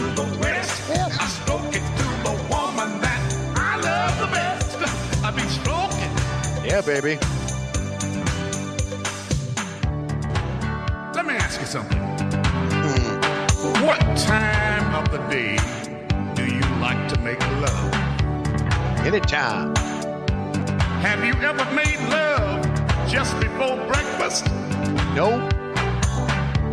Have you ever made love while you watch the Late Late Show? No. Well, let me ask you this. Have you ever made love on a couch? No. Well, let me ask you this. Have you ever made love on the back seat of a car? No. I remember one time I made love on the back seat of a car, and the police came and shined his light on me, and I said, I'm stroking. That's what I'm doing. I be stroking. That's good shit, I man. stroke it to the east, and I stroke it to the west, and I stroke it to the woman that I love the best. I be stroking. If Klondike Bill were with us, Wow, this would be his theme music, would it not? Oh God. Klondike was more into uh, oral sex, though. Really. Okay, I don't know what to say here. Yeah. You know. I mean, how you know? Even Jr. brought this up. How in the world do you get syphilis of the eyes, like Klondike Bill did, if you don't like oral sex, right? To make love last year. I mean, he did. That's what he loved. That was his thing. Uh, Well, by the way, we're talking over Chavo Guerrero in a hard hat and Yes. Johnny Swinger. right. You're the most charismatic person When you start making in the business is in there right now. Charles Robinson. Charles Robinson, absolutely. It amazes me that that Charles Charles is. We give Charles such grief here on this podcast. 20 years And- later, still rolling. Yeah, I know, and uh, we we we say that because he's he's so old and he, and he and he's still in great shape and he still looks great as well. Uh, Chavo is holding onto his head because apparently uh, Eddie took a little uh, chunk out of it, and he had the scissors in, and now he's going to uh, challenge his uncle Eddie to a hair versus hair match. You know, he and uh, he and Eddie had a pretty good little feud here. I thought. Absolutely. And I can always Hey, here you go. Here you go. when she gets sassified. Because when she gets sassified, she start calling my name. Oh, baby, She says, sassified. Clarence Carter, Clarence Carter, Clarence Carter, Clarence Carter. Ooh, shit, Clarence Carter. the other night, I was stroking my woman, Uh oh. and it got so good to her. You know what she told me? Let me tell you what she told me. She said, stroke it, Clarence Carter, but don't stroke so fast. If my stuff ain't tight enough, you can stick it up my. Oh, I be stroking. Dude, Okay, that's a good way to end this. can you believe that? Oh my God. I mean, it's Klondike Bill's theme song. And you know what's great too?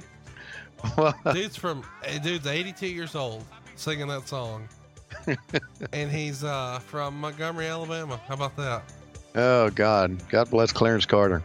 So did you go see Clarence perform? I Did you? Yeah, me and Cassio and Big Booty Judy and uh, my Okay. person. We all went to see Clarence Carter on Friday, and then we did something uh, your your speed. We went to Nashville and saw Train and Hall and Oates. Hall Why would that be my speed? Hall and Oates are real, real old. They're like your age too. Okay. Train's not old. No. No. Well, I mean, kinda. I mean, they had Yeah. their first hit more than twenty years ago. Right. Speaking of hits, here's Chavo, and I think hmm. Chavo is maybe one of the most underrated. Me and Bruce have sort of freestyled this on the other show. If Eddie Guerrero didn't exist, would Chavo have been a bigger star? No question, he would have been a bigger star. He'd have been the heir apparent to the uh, to the Guerrero family tree, so to speak. He would have been uh, he would have been the man seen as the the the young man of the Guerreros, and and that's why they put he and Eddie in, in what I thought was a very good angle. Very Yeah. very much underrated. And you know, I, I saw Chavo recently, and I don't remember when recently was. Maybe it was last year. Uh, and um, he still looks very good, man. Great shape, great guy. Yeah, great shape. Absolutely. All right, now here's when blood run cold. Woo. And down goes Glacier. Where's the camera, Bill? Turn to the camera. Oh, this is brought to you by CompuServe. Soon to go out of business. Boy, I tell you, Goldberg looked the part, didn't he? No, he definitely did, and he looks like a badass here. Yeah. And it's probably because he doesn't know how to wrestle, and he is a real badass. Now, you think you think if uh, if UFC and MMA would have been in vogue back then, that he'd have been a good one? No, I think he'd have You tried. He'd have got the fuck beat out of him. Really? Yeah. Okay. Well, and here's why. Like, he's a football player. I'm not shitting, but I'm saying, Yeah. what other big time badass football players do you know who just ran roughshod in the UFC? Hmm. None.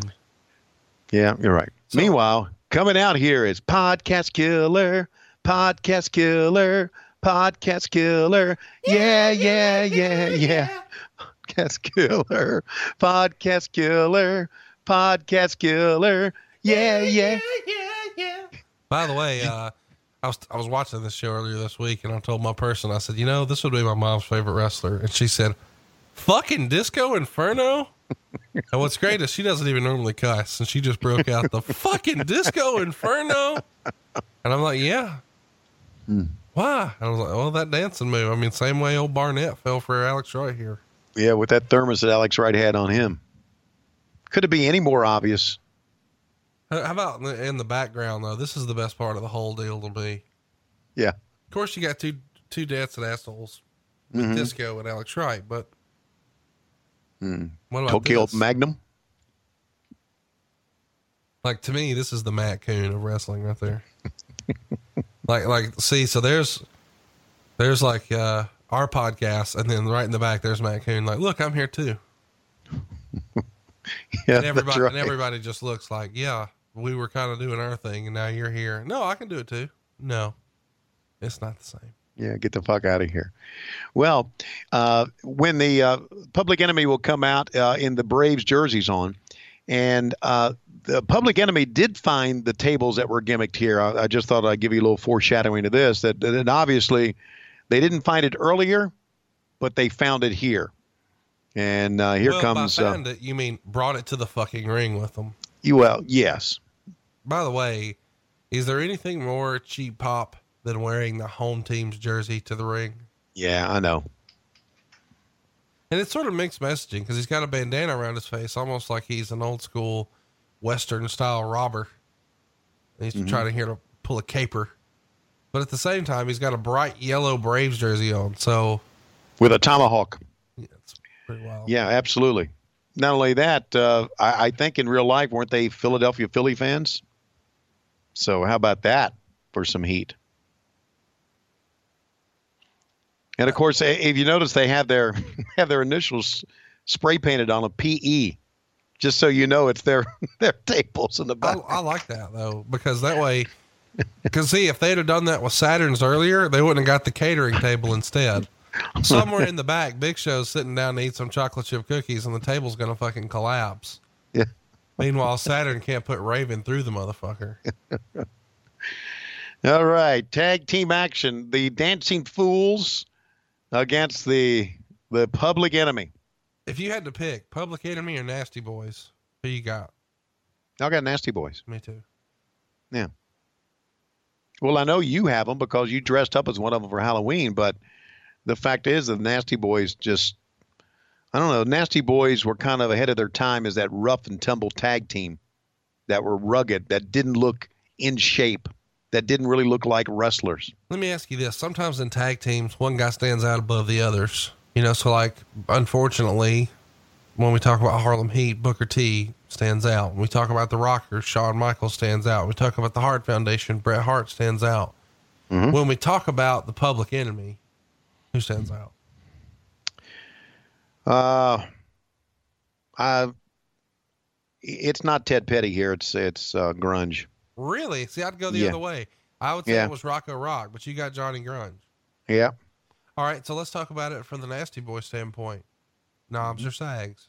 It's it's knobs. Really? Yeah.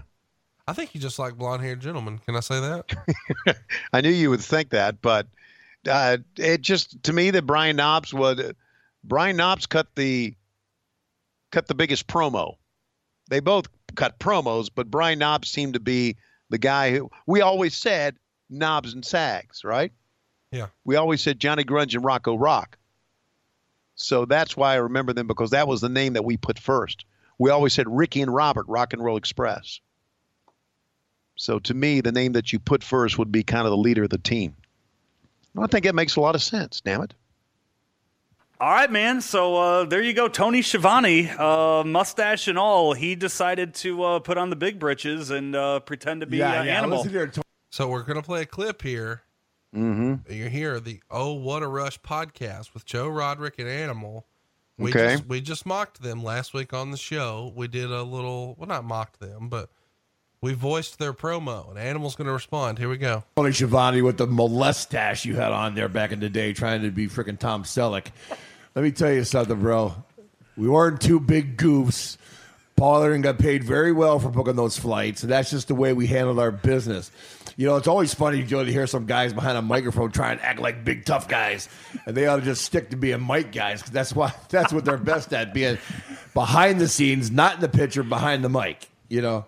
Yeah, what, what, what about, uh, you know, you should have called your uh, your brother and gotten a job from him, huh? What? Yeah, right. Well, you know, that's one thing. And I wasn't ever in this business. I wasn't ever a kiss ass, so I guess I don't have a job, and I won't ever get a job. You know, because I, it's, I, I've always taken pride in being one of the boys, you know, and not uh, having to be an office guy. Oh, we appreciate the uh, we appreciate the rub from uh, from Tony and Conrad on their podcast. Yeah, yeah. But I, I would watch it, Tony. I would watch it, bro. I could do some voice impersonations, if you know what I mean. In Orlando, at the happy ending massage that I heard at one time. So, if, if you don't want me to let that cat out of the bag, brother, you know, I'd, I'd keep it real quiet.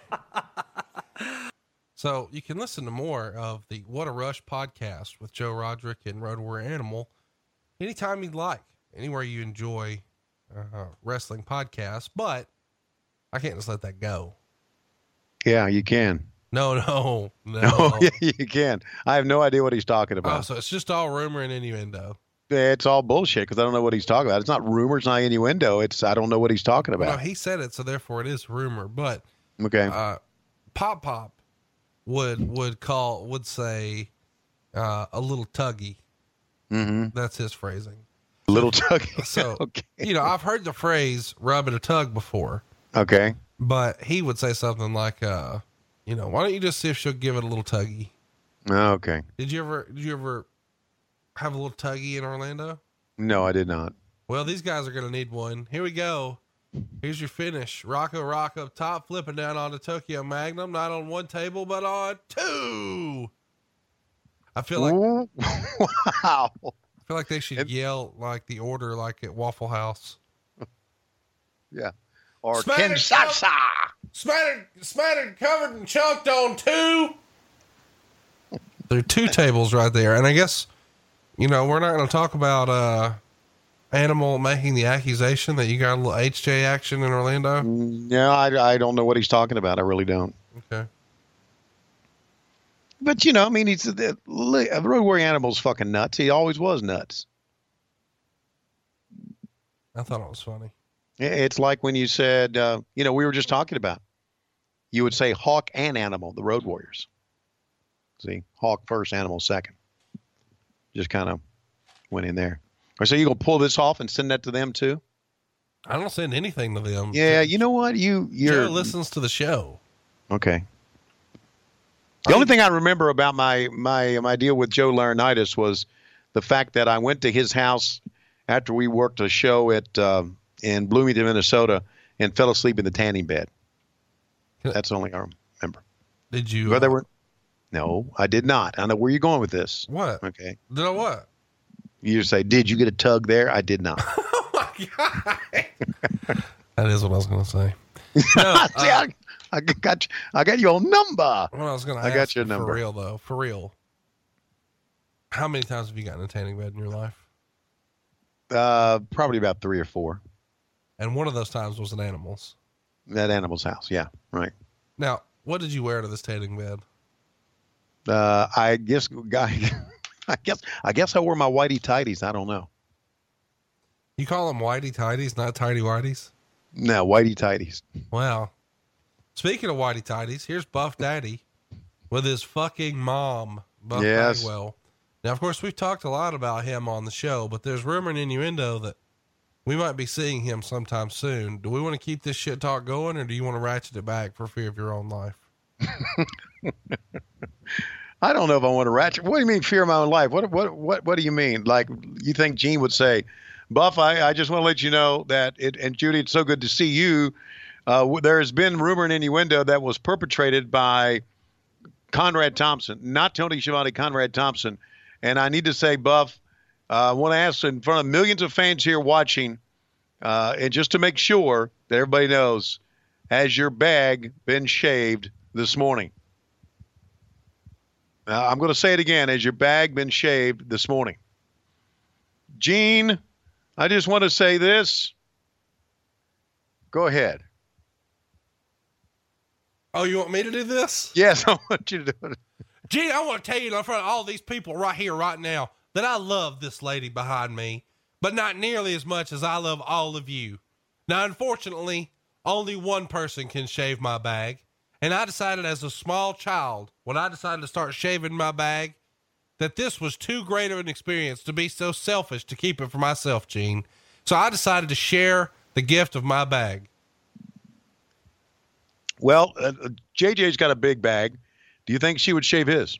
No, I don't. All right. Now, I don't even know what you're going to. I'm just saying I knew that I could not keep all this excitement for myself. I needed to spread that around. And who better to share it with than my own mother, Judy Bagwell? Now, fortunately for you, a lot of the times I've got to be on the road and you fans get to see me and you walk out and you try to slap five with me on my way to the ring. And I'm out there looking for people just like that guy holding that sign, trying to recruit people to shave my bag. There's a lady, we miss you, Buff. Yeah, I bet you do. I bet you miss shaving my bag. But my mama's with me tonight, so I don't need any help shaving my bag. But the next time I'm in Valdosta, my mama won't be with me, and I'm going to need to find a girl. She's an eight, she's a nine, she's a 10, I know, and she's going to use a razor, a Mach 3, and get my bag high and low. You see, what you do is you pull them tight. You got to pull them tight, Gene. And then you can slowly drag that razor down, but you don't go against the grain. You don't go against the grain because if you do, you'll wind up in a wheelchair, just like me right here, right now. And Gene, I'm happy to announce in front of God and everybody that I'm not ashamed that the rumors you've heard Kevin Nash and others perpetuate about me having my back shaved by my mom are actually true. Uh, can she use an electric razor if need be, if there's no lather available, like no Gillette Foamy or anything like that? Uh, uh, I just wanted to make sure that this is something that you could use a Remington on when you shave your back. Gene, the girls over at cowboysforangels.com, because that's all that goes there is girls. I want to be clear about that. It's just girls, girls like this girl right here. You see, my mom found me an opportunity after wrestling at cowboysforangels.com. She said, Buff, you're the stuff, and we need to share that stuff everywhere. Now, if I get you on this cowboysforangels.com, those girls don't want no Remington stubble balls. They want them smooth as a baby's ass balls. And that's what we're going to get you in business for. Well, Buff, I just want to say from all of us, we are really very glad that you're back and that you're completely shaven clean. Absolutely, Gene. And we thank you so much. All the support of these fans out here supporting Buff's coin purse have really, really set me up. And I'd like to encourage everybody to go over to prowrestlingtees.com right now and pick up Buff's coin purse t shirts available now. All right, very good. And that's Buff Bagwell and Judy. It's great to see you here as well. And before we thing- leave, one more thing, let- Gene. I need to tell everybody about my new show, Gigolos, on Showtime. I'm not actually a man whore. My mom doesn't actually shave my balls, or does she? Find out this Sunday at Showtime. All right. All right. Thank you very much. Uh, and uh, Judy Bagwell, let me give you my phone number before I leave, okay? All right. Thank you very much. Buff Bagwell here on WCW Monday Nitro. Can I throw a line out here that you usually throw out? Yeah. What the hell are we doing? No, it's all stupid. By the way, here's the thing too. We're trying to get over the Goldberg's a real threat to Hulk Hogan, right? Right. Guys, Goldberg's going to destroy Hulk Hogan. Have you seen? He beat Hugh Morrus. He beat Glacier. He beat Rick Fuller. Who the fuck is Hulk Hogan? Well, we're just getting over the fact that that he has this winning streak and getting over the fact that my God, the fans buy it. Look at that. The fans bought that regardless who he he fought. I thought he was a badass man. And I really think that in the if he was of age today, he could he could compete in UFC. No, just because he wore the gloves doesn't mean he's a badass. Great guy. Oh, okay. Come on. All right. I'm sure he's a super nice guy. Does a lot for charity. Everybody who knows him says he's awesome. Yeah, he is. So- One of my favorites. Maybe Bret Hart disagrees since he kicked his fucking head off. Well, you know what? I mean, until just now, Animal was one of my favorites too. So Oh, you never know. Are you done with Animal now? You're mad? No, I'm not mad. I think he's funny. I always did love Joe. Listen, if you if you just no sell the HJ, nobody will know it's for true. You know? Right. So just no sell the HJ. Actually, we should make that a shirt. No sell the HJ. I- no sell the HJ would be a great shirt, but I I did not underline not get an HJ in Orlando. I did not. All right. Now we want to make sure that my look how much higher my chair is than yours, Bobby Heenan. You stupid son of a bitch. Let me say this. I'm glad you're out here. Just want to make people make sure that people notice what's going on. To my right is Mike Tenay, the professor Mike Tenay. To my left is Bobby the Brain Heenan. Bobby, of course, will talk shit about me in the backstage area coming up a little bit later on, and then uh, the shit on me on his book. That's right, Schiavone. I'll shit on you on your book, on my book, and I'll shit on everybody else on my book because that's the way it is. I had more heat in the back than you think I really did, but the fact is, I'm here tonight because I do not like Hulk Hogan. And you know what? That's a shoot. I never did really like Hulk Hogan. I hated Hulk Hogan. All right, he hates Hulk Hogan. We got it. We understand. Hulk Hogan beat Andre the Giant WrestleMania 3, and Bobby cried on the way back. Well, the fact is here that I do want to say something to Conrad motherfucking Thompson. I'm not a porn star. I have never been a porn star. You're perpetrating a fucking lie about me. You even go so far as play a Clarence, what what was his name again? Clarence Clemons song, uh, stroking to the left and stroking to the right on this show, trying to make you think that I'm a porn star. That's right. I heard you were not a porn star, but also heard Schiavone lies. Well, I'm not the only one who lies on this program. Road Warrior Animal lies on this program as well. And let's go to the ring. Mike Tenay, a porn star. Dude, did you click the links yet? No, I'm not clicking those links. Dude, it's I'll a click. real, it's a I'll, real I'll thing. click. I'll click the click the links afterwards. We're doing a show now. You understand how that works? Okay. Okay. Uh, well, and then uh, so you're you want me to click the links now, right? Okay. I, I just think it would be funny. By the way, if you haven't Googled Tony Schiavone lately, you want to know what the number two suggestion is?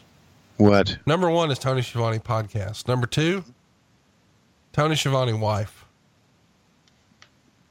Lois There you is, go. Lois is over, man. Yeah, I know she is. You know what's interesting about me though? I just Googled myself. Yeah. Number Yeah. number one. You want to guess what it is? Shit disturber. Conrad Thompson wife. Oh, Podcast is like seven. okay. How how fucking crazy is that? Yeah, well, you're you're married into the first family, buddy. That's you. You got to make, you know, got to deal with the decisions you make in life. I've dealt with the decision I made in life 37 years ago. So you deal with yours, buddy. Mm-mm-mm. All right, here comes Scott Hall. Scott Hall, great performer.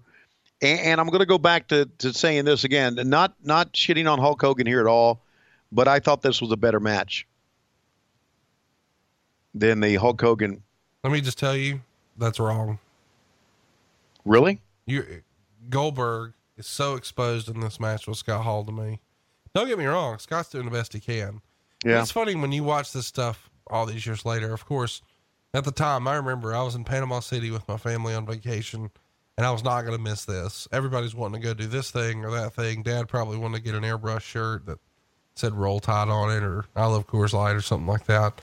But instead, I'm like, no, we got to be home. I want to watch this. And so I'm back at the condo watching this on like a tiny fucking 32 inch TV or something. And I just remember thinking Goldberg was the greatest thing ever. Mm-hmm.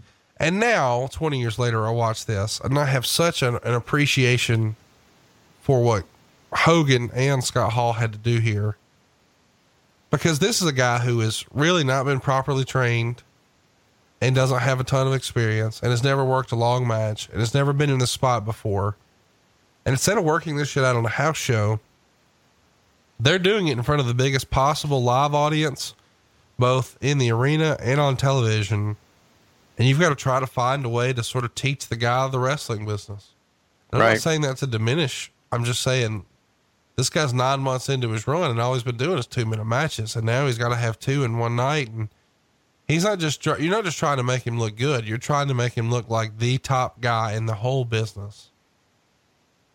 It's a tall ask. Yes, it is, and it's something that, that you're right that Hogan and Scott Hall both pull off. There's going to be a spot in this match that you're going to see that they completely fuck it up. Shooting the ropes. Yeah. Yeah, Awful. and and it's awful, and you can see the reaction by from Scott Hall that that Goldberg gets frustrated and gets mad, and I think he taters him out of it.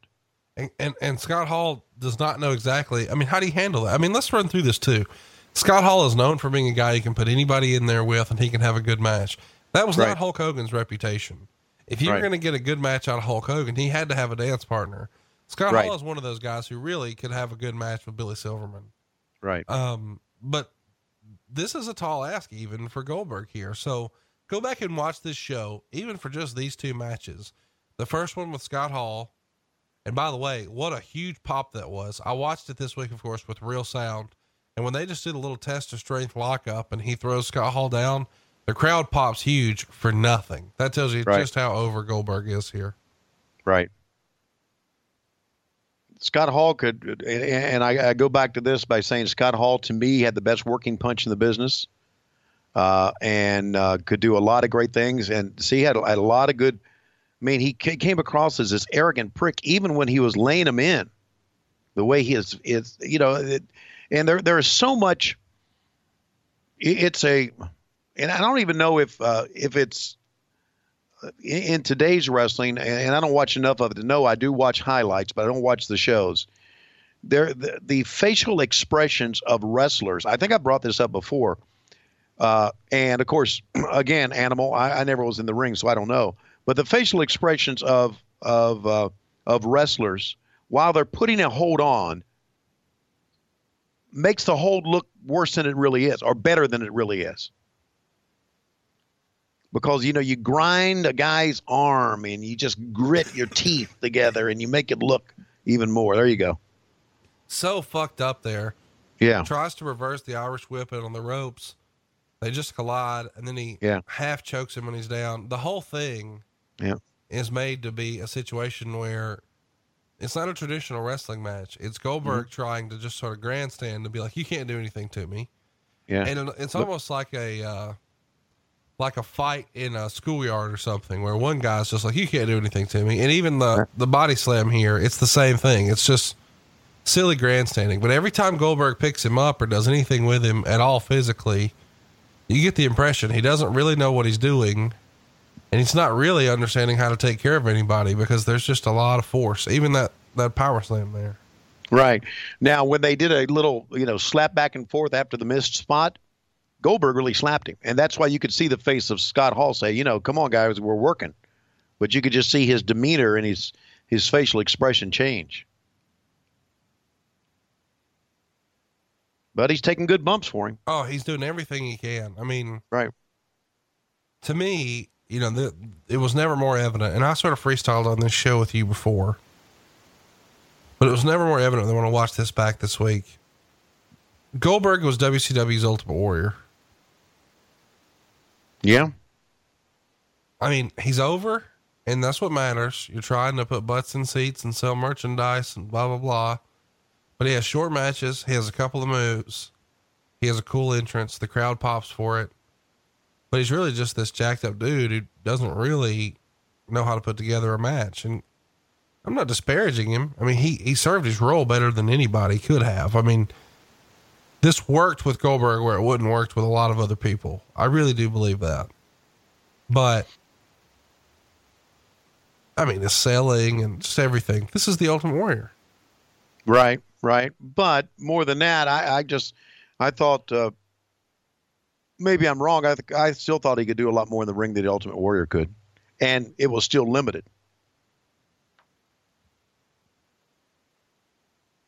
Man, and Scott Hall just Scott Hall's ragdolling for him, doing Yep. anything he needs. Just yep, he is. it's crazy too because you think about, you know, at this point, Scott Hall had such a reputation in the business for being such a great performer, a great promo. Obviously, he had his, his troubles here and there outside of the ring, but amongst his peers, the ultimate respect as a performer, and amongst the fans, super over, the epitome of cool. I mean, Yeah, so much going his way, and he's not in this world title conversation. But this guy, nine months into the business, who doesn't really know what he's doing, he is. And here's your boy, the disciple, mm. Mike Jones. Oh boy, how about these two leading it out? And from behind, the mailman and Diamond Dallas Page. You know, there he goes. Mike Jones is down. Hit him again, just for good measure. And this is going to lead to, I guess, the finish. Although it was pretty good here that we thought the finish would come immediately, and they do that. So I thought that was pretty cool. See that and the ropes, then the the the lariat by Scott Hall, and then the finish will come. But you would think that because of the interference uh, and because of the what happened to NWO, that that would be it. Now Scott Hall is going to lead into his patented razor's edge or outsider's edge. Sorry, I don't want to get it sued. Outsider's edge, and Goldberg ends that. And here comes your finish. Scott comes up, boom. Not the best Goldberg spear, but look at the fans erupt. Look at that. It's amazing. And it just makes me think that had we worked on it even more, had we given more time to make Goldberg a worker more than just coming out of the power plant, that he would have been even more so a big name than he was. Do you agree or disagree with that? I agree. I mean, again, we just rode the wave of his of his popularity without trying to mold him into I think we're saying the same thing, without trying to mold him into a great pro wrestler. He could have he could have he could have become one. I mean, he could have become a much better worker than he was. But all of a sudden he was a superstar. He didn't need to be. Because he was on top. And I guess you could say that about many wrestlers down through the years who were You know, they could have become better workers. Maybe I don't. I don't know. Some some people have the aptitude for it. Ric Flair had the aptitude. Ricky Steamboat did. Scott Hall did. Some had the aptitude for it. Some didn't. I don't know. Maybe he didn't have the aptitude. I don't know. That's again just freestyling. I'm, Scott landed on the. I think Scott actually landed on his knee wrong on this and really did hurt his knee. Twisted his knee, and then here's the jackhammer, which everybody is you know flashing bulbs and going crazy. By the As you can see the, the stand up. are there two guys who look more like the prototype of what a pro wrestler should look like than Goldberg and Scott Hall? Yeah. What are you saying again? Like just their physical being, their height, their weight, Yeah. their build, they look like the prototype of pro wrestlers. Yes, they do. Like if you were to draw out a pro wrestler, odds are pretty good you could cut, you would draw out a, deviation of Scott Hall or Goldberg. Like just Right. two Yeah. tall, jacked up dudes. All right. Spice and and Vanessa. Whoa, Tygress. Looks like Whisper's Yeah. whispering some uh, secrets to Mike tonight there. Yeah, well, there's what. What are you trying to say? Uh, there, I love Whisper. She was a good girl. Dude, I'm telling you, if you go to Twitter and you type in at Tyke Menay, just switch the M and the T. Mm-hmm. He's a porn dude. He is not. Do you, do you believe everything that you read on the internet? It's a rib, Tony. Okay. These are jokes. Okay. Joke. All right. Klondike Bill didn't actually eat parking lot panties either. It's a joke. No, he did do that. What? I was that, but I was the only one in attendance, so I'm the only one that really knows. Here's one of my favorite wrestlers, one of your least favorites. Why did you hate Psychosis? I didn't hate psychosis. I just didn't. I didn't. Uh, I didn't really. Uh, I wasn't really cool about the horns. But you're the horny guy. How do you not like that? Two different type of horns, motherfucker. But I liked Juventud. Liked Juvi. Did you ever get any juice? Mm, no, I did not. But I always thought he was a very handsome. I thought when they took the mask off and he didn't want to do it, he was shown to be a very handsome young man. See, look at this. Run to the ring. How about this, man? Is Juvi still working? Yeah. Wow. He's he's Juvi juice. Yeah. How old is he now? He's got to be in his 40s. You want to guess for real? Take a real guess. Look, 47. 43. Okay. Well, good. He's, yeah, he can still go at 43. Absolutely. You know, 40 is the new 30. Really? Oh, yeah. L- do you think anybody in this match had a fucking chance after what would that, what the fans just salivated for Goldberg?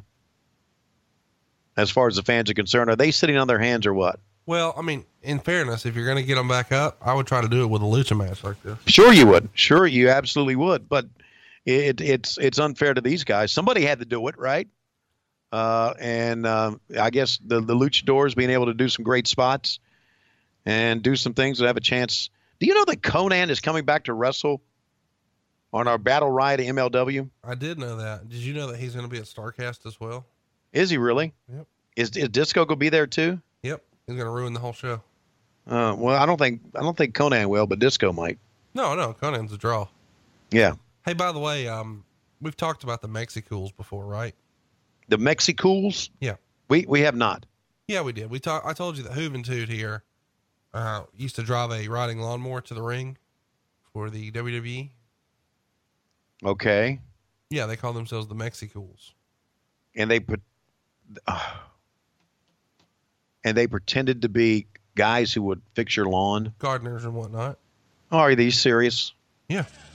Here's the theme song. Es hora de cambio. Ha llegado el momento de la batalla, de la guerra. Van a cambiar las cosas. And then they come out on their lawnmowers right now. Oh God, do they have do they have leaf blowers with them? Too. Yeah. Oh, good God. And what era was this? When did this happen? Uh, early 2000s. Jesus. Juventud and, and who? Psychosis? You know what? I think I told you wrong. I think it was like 05 and 06. Okay. yeah, it was matter. Psychosis and Juventud and Super Crazy. Super Crazy. Uh-huh. I don't know that you saw Super Crazy. He worked with ECW though. I saw Super Calo. I didn't see Super Crazy. God, out on a riding mower. Yeah. Wow. How Wait, about wait. a stereo? Whoa, Yeah. whoa, whoa, whoa, whoa. You had a plantation owner carrying two black guys to the ring with chains on their neck, and you're out here talking about stereotypes? I didn't have it. I was part of it, but I didn't have it. So don't blame me for that shit. Okay, blame uh, Kevin Sullivan or or Dusty Rhodes or whomever, but don't blame me, motherfucker, for that. You you blaming me for every angle that happened in WCW? Yes. Okay. Well, you know, I, I did say at the start of this program, I did say that this is the biggest night in the history of our grand sport. And I did say history a number of other times. I was going to count how many times I I said history, but I kind of watched this in parts and kind of lost count. But I wasn't the only one that said history in this show, to be honest with you. And I was, I was watching Money in the Bank, and I heard Corey Graves say history. So how come I'm the only one to get blamed for it? Here's a 450, one, two, three. Because it's perpetrated. Mike Tenay said it in this show. But no, Schiavone's the one who gets blamed for it. Now they're going to go to an angle, and the director, uh, Craig Leathers, and the producer are going to say, wow, this angle is good, but guess what? We got to go to a break, guys, because we are running desperately out of time. And this is why they had uh, again, I, I I understand they got a little bit of it in, but man, they went right to the Goldberg thing. Win number this will- 75 over Raven. This is at least a big opponent here. And this is when he's going to win the U.S. title, I believe. And he does the jackhammer on top of the stop sign. Yeah. Two uh, Jewish superstars here, huh? How about that? The champion of Landsman. And more Monday Nitro live from a jam packed. All right, back on the set. Tony Schiavone, Mike Tenay, and Bobby the Brain Heenan. And Brain, a couple of things I want to say about this match coming up. But before I do, uh, you can listen to the uh, show at the Great Western Forum by going to WCWWrestling.com and listen to it. Ha! Listen to it. Do you know, Mike, that now in this era that you have video on demand, you have video online, not just audio. As a matter of fact, we understand that you can see yourself be a porn star on video. Well, Tony, again, that's a lie perpetrated by Conrad Thompson. And I do want to say that I have never been a porn star in my life. Although I may have enough size to have been a porn star at one time. Only thing I want to say is that I hope Hogan gets beat because, as you know, I really don't like Hulk Hogan. I never did. Schiavone, I don't like you either. And I'm not so sure if I like today. You didn't like anybody. The fact is, I never did pull my chair up high on purpose to try to be taller than you, you motherfucker. I just liked a high chair. And that's just the way it was. And now Bash at the Beach, which is going to be our biggest pay per view ever, including Diamond Dallas Page and, yeah, the man himself, Karl the Mailman Malone. A press conference that was run by none other than Michael Buffer, who came out and told everybody that it's time to get ready to rumble. And San Diego at the Aztec Center or the Cox Arena, whatever you want to call it, getting ready to hold one of the biggest pay per views ever. Conrad, what was the buy rate for this? You said it was the biggest pay per view we ever had. What was the buy rate? Do you know? Do you have it in front of you? Yeah, I'll pull that up. Okay. And my question is, as we're going along here, something else I want to ask. I might as well ask you right now because I'm getting bored by this. Uh, what was the, what was the uh, reaction to this show? Thumbs up or thumbs down? By the uh, They didn't rate nitros like that. they didn't rate nitros like no, that. No, just pay per views. Wow. But they talked about it. Obviously, Meltzer talked about it, had something to say about what was happening. Oh, I mean, there's I mean, look, a, there's a crowning moment for them. yeah. The, the the fact is, there's I do understand that we had good parts and bad parts of the show, but you can't deny how big this show was for us. And I know it, it had to actually uh, make Vince, if he didn't already, set up and take notice. I mean, he's doing business like this now with WrestleMania more than this than WrestleMania, but we never did anything like this. We didn't do anything close to this prior to that. 600,000 people purchased this show. At what forty dollars a pop, basically twenty nine ninety five a pop. Let's Yeah, say That's right. Yeah. Twenty nine ninety five. that's a pretty big payday. That's And big- I'm sure- that's a big deal for sure. I mean, Yeah, and I'm sure the payoff was big for the main event too. I'm sure that they paid Rodman and they paid uh, Malone a lot of money. Did Eric say what they got paid? Have you have you asked him that? million dollars. Did they really got a million dollars each? Not not for the pay per view, for everything they did. Okay, they were signed to a million dollar contract. I got it. I didn't ask about Karl Malone. Karl Malone may have done it for an eighteen wheeler. He could have. You know, Hacksaw got a pretty good reaction here as well to the fans. Again, if you have some sort of gimmick like a board and you whoa or you you know raise your hands up in the air, raising the roof, fans are going to get behind you. It's it's kind of uh, pretty intelligent marketing of yourself, I would think. Wow, Paul White, Ooh, just out of the dressing room.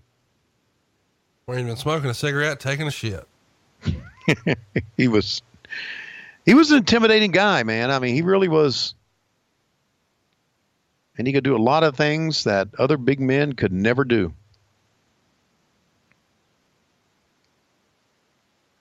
And uh, we're going to see in this match a hacksaw Jim Duggan take a choke slam, which I thought ended up being pretty good. Can you process what you just said? Yes.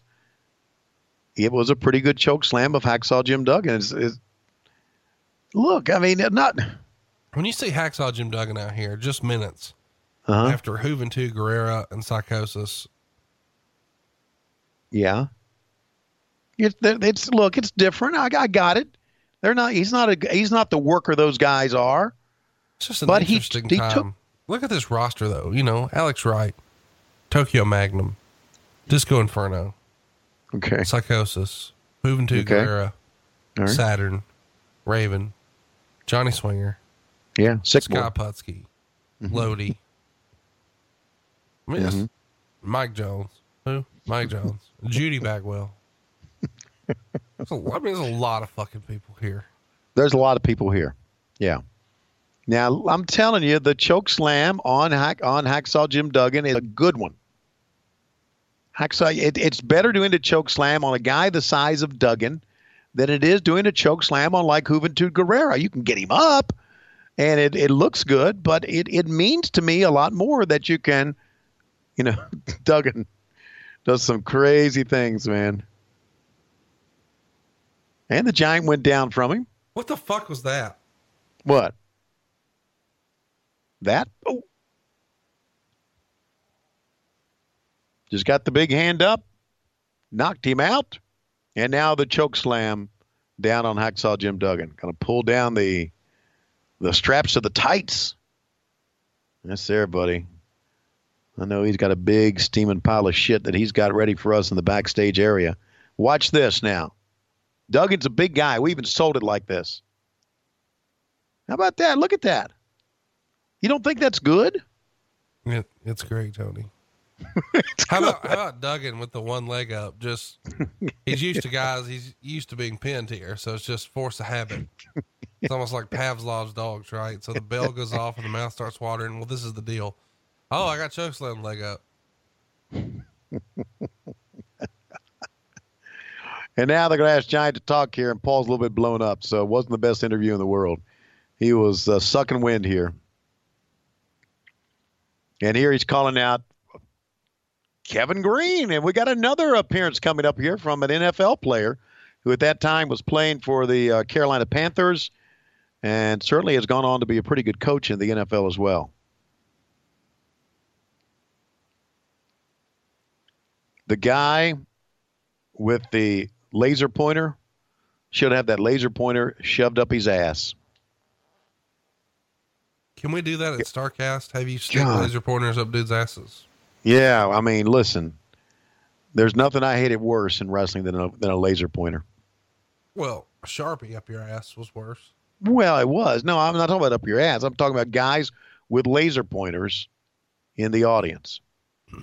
Kevin Green coming in from the Carolina Panthers here, wearing some loafers. It's kind of hard to like a badass in some loafers. Yeah, especially in white loafers. My God, and white shorts. Ooh, just spit at him. And the referee gets in, is what's the referee doing there for? I don't know. He's probably looking for mustard and biscuits, if I had to guess. he could. So now tell me, why isn't Kevin Greene arrested like Dean Malenko was? Because his dad wasn't the great Malenko. Uh, okay, I guess so. How have you never heard that? What? Great Malenko, the album from ICP. No. Well, I mean, that's really. Listen, I like those guys, but that wasn't my type of music. Why would I listen to that? Don't put it. Don't don't don't put it on. What are you talking about? Don't put it on. I know you're looking to to put on something. Go. All right. How about this? Jim the Anvil Neidhart. Well, make it entertaining. You don't want to hear what is a juggalo. Make it entertaining. okay. You were going to play it too, weren't you? Fuck yeah. Okay. They're, they're, they're coming to Starrcast. Okay. They are. Yeah. They're wrestling fans.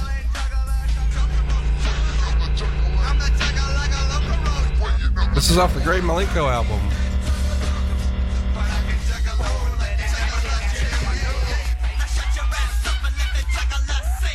What is a juggalo? Let me think for a second. Oh, he gets butt naked, and then he walks through the streets winking at freaks with a two liter stuck in his butt cheeks. Hang on now. A juggalo That's is pretty- someone that who was gets pretty cool. butt naked in the streets Yeah. and walks downtown with a two liter between his butt cheeks. They're talking about Klondike Bill. That's carry uh, that, that that was actually pretty cool. Is a juggalo? A weave in his nut hair. This is this is Klondike Bill. Cause he could give a fuck less what a bitch thinks. He tell her that her butt stinks and all that. To tell her her butt stinks. This is Klondike Bill. That is Bill. Fish, and then he starts hugging people like a drunk bitch. I'm just saying. Mm. I, I stand corrected. It's, it wasn't my type of music, but that wasn't bad at all.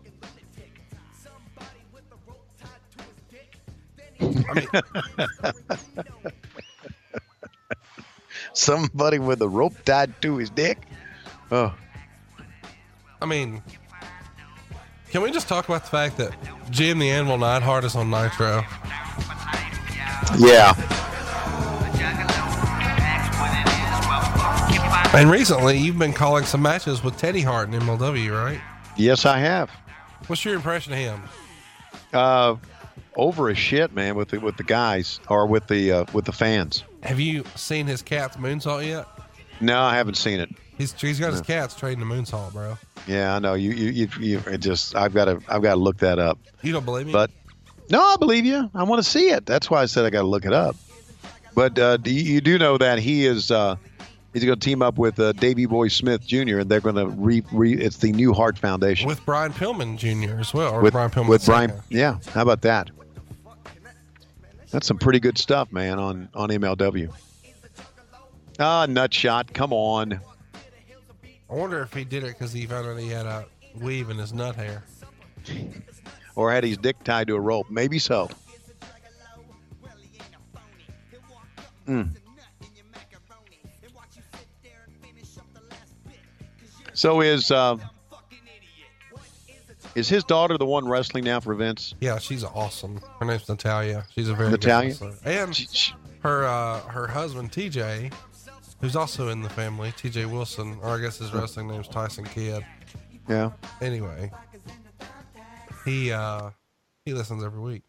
Yeah, well, Natalya is very good. I agree. I like Natalya and I like uh, Alexa Bliss. I think they're both, and of course, you know, we love Charlotte as well. Oh, I got to talk to you about that. But first, I wanted you to hear this line in here. Okay. that I think you'll appreciate Insane Clown Posse. It's nuts. what is a juggalo? A hulkamaniac. He power bombs motherfuckers into thumbtacks. People like him till they find out he's unstable. He sabooed your mama through a coffee table. What is a juggalo? A Hulkamaniac. Come on, powerbomb, thumbtack, sabooed your mama through a coffee table. Yeah. Good stuff. I should have listened to it, shouldn't I, through the years? Well, that's the real great Malenko. Okay. And here you go. You see uh, Konnan doing his best to make Goldberg look legit here. Great American Bash. Right.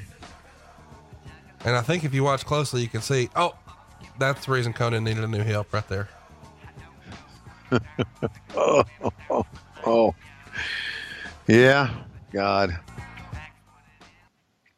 Uh, you know, a lot of a lot of times too, when guys would would win and a guy would put them over to help their careers, the guy would say on the pin one, two, three. They would kind of look down or and say thanks, brother.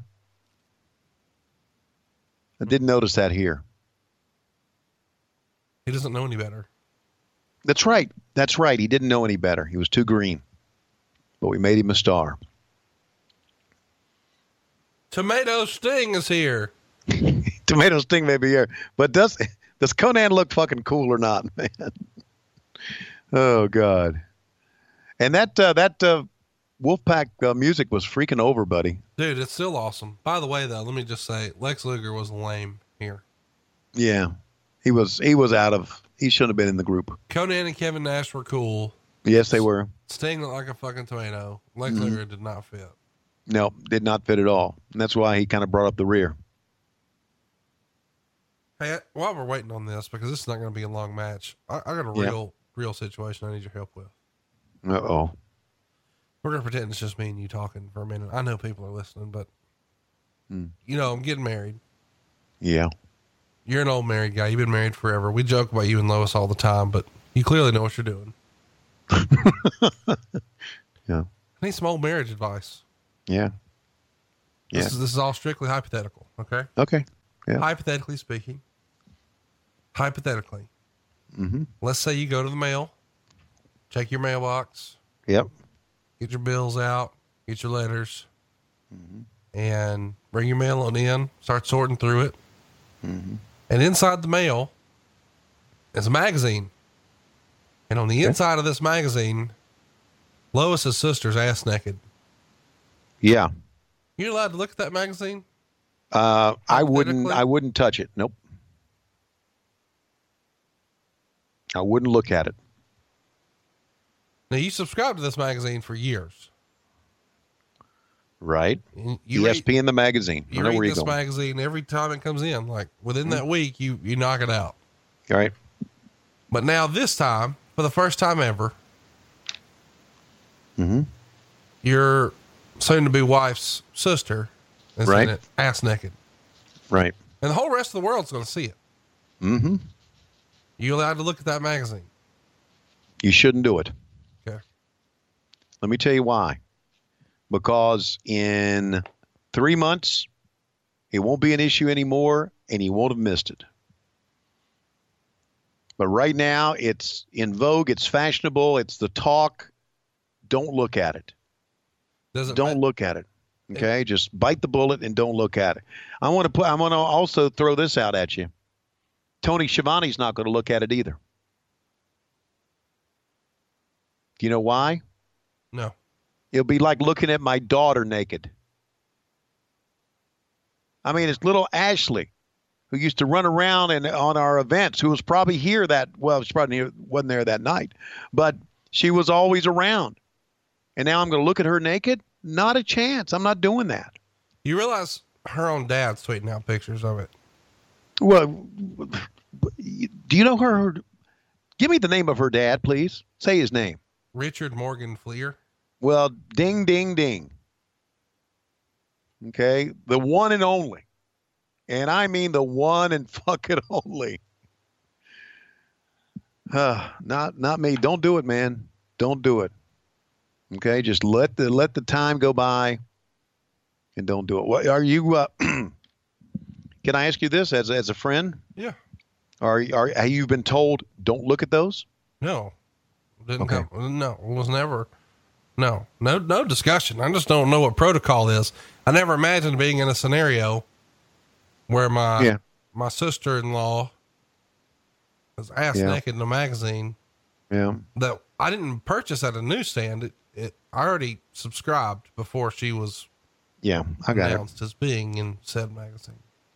I got another question. What in the world are is ESPN the magazine putting butt naked people on its magazine for anyway? To sell issues. Well, I get it, but that's not what they're about. No, listen, that's what we're doing on Patreon next month. You just don't know it. We're doing the lowest calendar. So you're to need to get her some Yeah. gimmick. What? Yeah, boy, oh boy. Well, it's time for our main event here on eventful uh, filled uh, WCW Monday Nitro and on What Happened When Monday. Woo! Georgia's number one dog, Goldberg. Yes, there, buddy. I'm cool with that.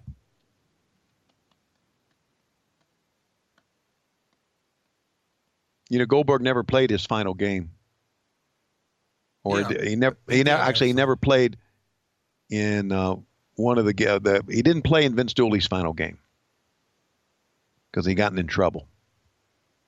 What for? Did he kick somebody's head into the fourth row? No, well, no, he got he uh, he got in. There was a lot of fights. Uh, I understand in practice when Goldberg was practicing with the Georgia Bulldogs. Sort of a lot when of fights. he tried to uh, beat up and choke out Evan Karagias during a Nitro walkthrough.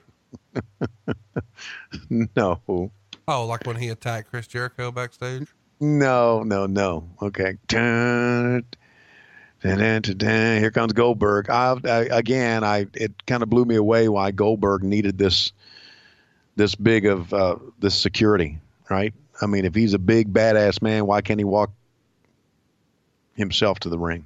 Well, they're trying to, to mirror like the boxing thing for Mike Tyson, are they not? Yeah, I guess they are.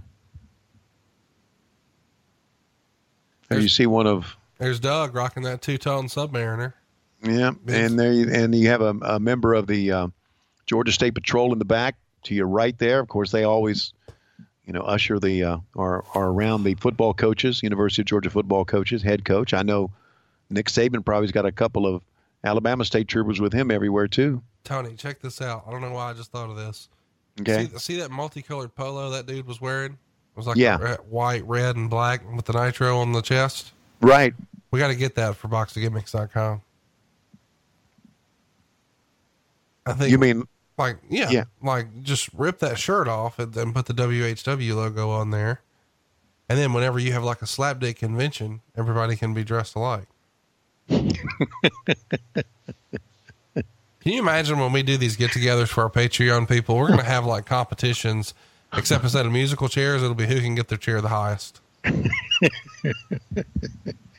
There'll be like a makeup chair thing where you're giving beauty tips. Oh my God. There's got to be at least one girl in, in the low key big hogs and the glass bottom boat riders. And if you personally did their makeup, that would be on time. Oh my God. Maybe we could get Terry in here. Oh my she could do their makeup and just talk our fucking ear off. Bring her dog in a baby stroller. Have you seen that? Yes, I have. That's a real thing, ladies and gentlemen. Yeah, it's dog in a baby stroller. I know. It's 2018. Who would have thought when you saw her with Goldust, she was the weird one? Nobody would have guessed that. Nobody. no, that's right. Oh God. We're How's over- podcast going, by the way? So Goldberg's here, and uh, he just throws the United States title down to Charles Robinson. No one gives a shit Mhm. about that anymore. And Yeah. Robinson looks to Penzer and says, "Did you see what he did?" And Penzer said, "Yeah, he's gonna fucking ruin the business in about ten minutes." No more than Penzer's bow tie is. Whoa. By the way, Man. Dave, Penzer will be at Starrcast. Wow. I hope he's not wearing that bow tie. I don't think that bow tie fits anymore. Mm, probably not. Thank God. Not making a fat joke, just saying. Twenty years later, come on. Well, you never know. I mean, some guys, you know, some guys maintain their their thinness. I was obviously not one. I never had it. I don't know. I saw the the picture I saw of you in the Nasty Boys thing as a kid. You weren't that heavy. No, I've been. I've been a fat kid my whole life. Yeah. Okay. Well, I, I didn't notice that on that picture. I would have not come across that way. Here we come, man. Man, this is listen. I love everything about Hogan right here, but him coming out yelling, "I'm gonna kick Goldberg's butt." hmm So ridiculous. Uh, just no sells the drink to the head right here too, which is great. Yeah. And I Yeah. always liked when he's coming in. It's a little thing y'all did, but you tilt the camera so it's like angled when he comes to the ring, And you know what I think that's reminiscent of, and I'm not kidding? What? The old Batman TV show. Yeah. Because whenever there's a bad guy, they would angle the camera. Mm-hmm. So whenever like the Riddler or the Penguin or whoever, I'm talking about the Adam West Batman TV show. Sure, in the '60s. They would yeah. twist that camera, and I feel like they were doing that here for Hulk Hogan as well. Yeah, that sounds good. That's also just you know Craig Craig Leather's trying to be creative a little bit here. I guess I don't know. Trying to be NWO-ish. Hogan looked great here, man. There's going to be a part in this match I thought was was kind of funny. You know, Hogan always oiled himself down, but I think the oil that he that is on him gets in Goldberg's eyes here uh, for a moment. So, boy, we were waiting on this one, man. Charles Robinson doing a great job of making the match mean something by showing the belt. Didn't need to show it to Goldberg because he would have thrown it down as well as the other one. And here we go. Goldberg and Hogan. And they gave him about, well, what, about 15 minutes for this match, I think. Maybe not even that. Uh, maybe, maybe about 10 minutes for the match, which is probably long enough. And, and again, you did Hogan doing what a great heel does, and that is just letting the crowd get into it, letting the crowd whip up at a fever pitch, and then go into the into the match. That side headlock looks a little snug there, doesn't it?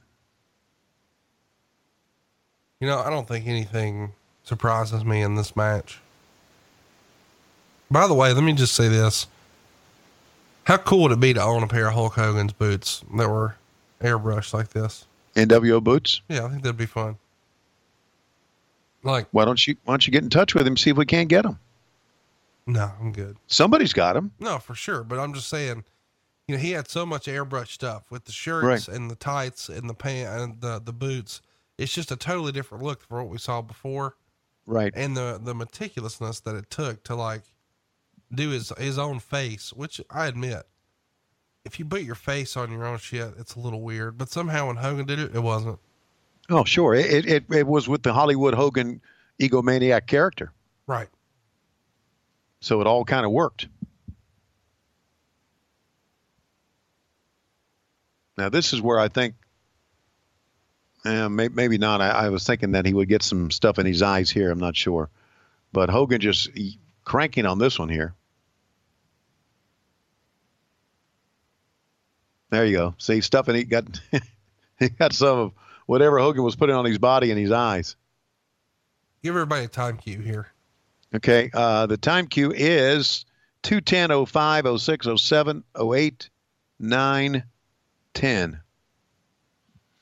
And we've got about nine minutes left in the show, of which a lot of it's going to be at the end the the posturing and the uh, championship champions shot, victor shot for for Bill Goldberg. Hogan doing a great job of selling this test of strength or the knuckle lock, if you will. Great job.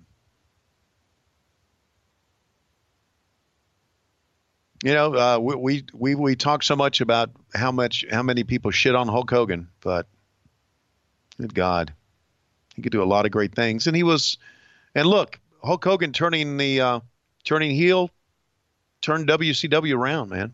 Well, Hulk Hogan just coming to WCW turned it around. Just think how many people can say that in wrestling, that they're coming to a promotion turned a promotion around. I don't know if anybody can say that.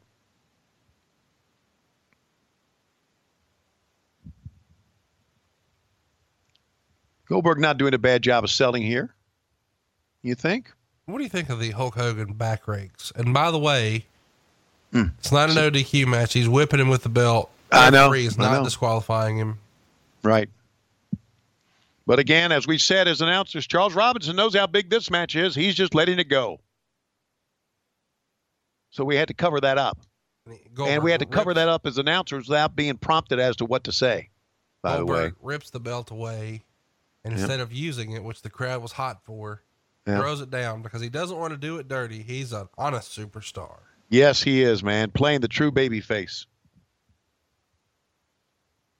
What do you think about when they turn Goldberg heel? I guess it's something we can talk about on a on a, a show if we ever do it. Do you think it was the right thing to do? Well, once you beat him, I don't know what else you got to go with. Yeah, I know. Like once you beat him, his gimmick's dead to me. Yeah, right. And how about he knees him? I mean, uh, low blows him. Yeah. The mule kick, and Robinson is right there in position. Has to pretend like he doesn't see it, Yeah, and is telling Well- Hogan to stop pulling the hair. And Goldberg has no hair. yeah. Uh, again, it's just uh, that a good referee will do that. I mean, it, like like in any sport, right? I mean, the ref's blind. The ump is blind. The ump can't see it. That's a strike. The ump can't see it. He didn't see that holding call. My God, throw the flag. And the referee didn't see it. He had to see it. He was right there. No, he didn't. So again, just like any other sport, ref is blind. Can I just tell you that I think Hulk Hogan is the best heel ever? Yeah, I agree with that. Just During this era, wow. During this era, he was the best heel ever. Because literally everything he does is getting a reaction from the crowd. Uh huh. And so even if you're like, well, it's not, it wasn't really my taste. That's not what we're talking about. We're talking about just the reaction, but literally everything that he's doing here, the crowd is all over. Yeah, and, and and again, it goes back to the beginning of the match when he just didn't he didn't hook up with him immediately. He let the crowd react. He let the crowd get into it, and then and then he got into the match. Perfect place for this. I mean, if you think about the the perfect storm, what's the perfect place for Goldberg to beat Hogan? It is here in Atlanta, Georgia. How excited were you guys in the office to sort of strut that ass for Turner executives who had to be in attendance? Yeah, we were we were really really excited. I uh, I I'm not so sure it was this show, but I think Terry McGuirk was there, who was one of the uh, top wigs for TBS at that time. I know he came to a bunch of our uh, shows, and I believe he was he was there for this one as well. Uh, and uh, yeah, we were strutting our stuff because you know we started out. WCW started out with as a redheaded stepchild, as Jr. used to always say, to the Turner people, and now here we were, big time. I mean, I, I brought this up before. I really think that we're the reason that Turner Broadcasting was able to spend the franchise fee getting the Atlanta Thrashers in the NHL because the cash that we were making for the company at that time. I don't know if that's really the case, if that's true or not, but we all thought that. You're welcome. You got yourself an NHL franchise, which has since gone to Winnipeg.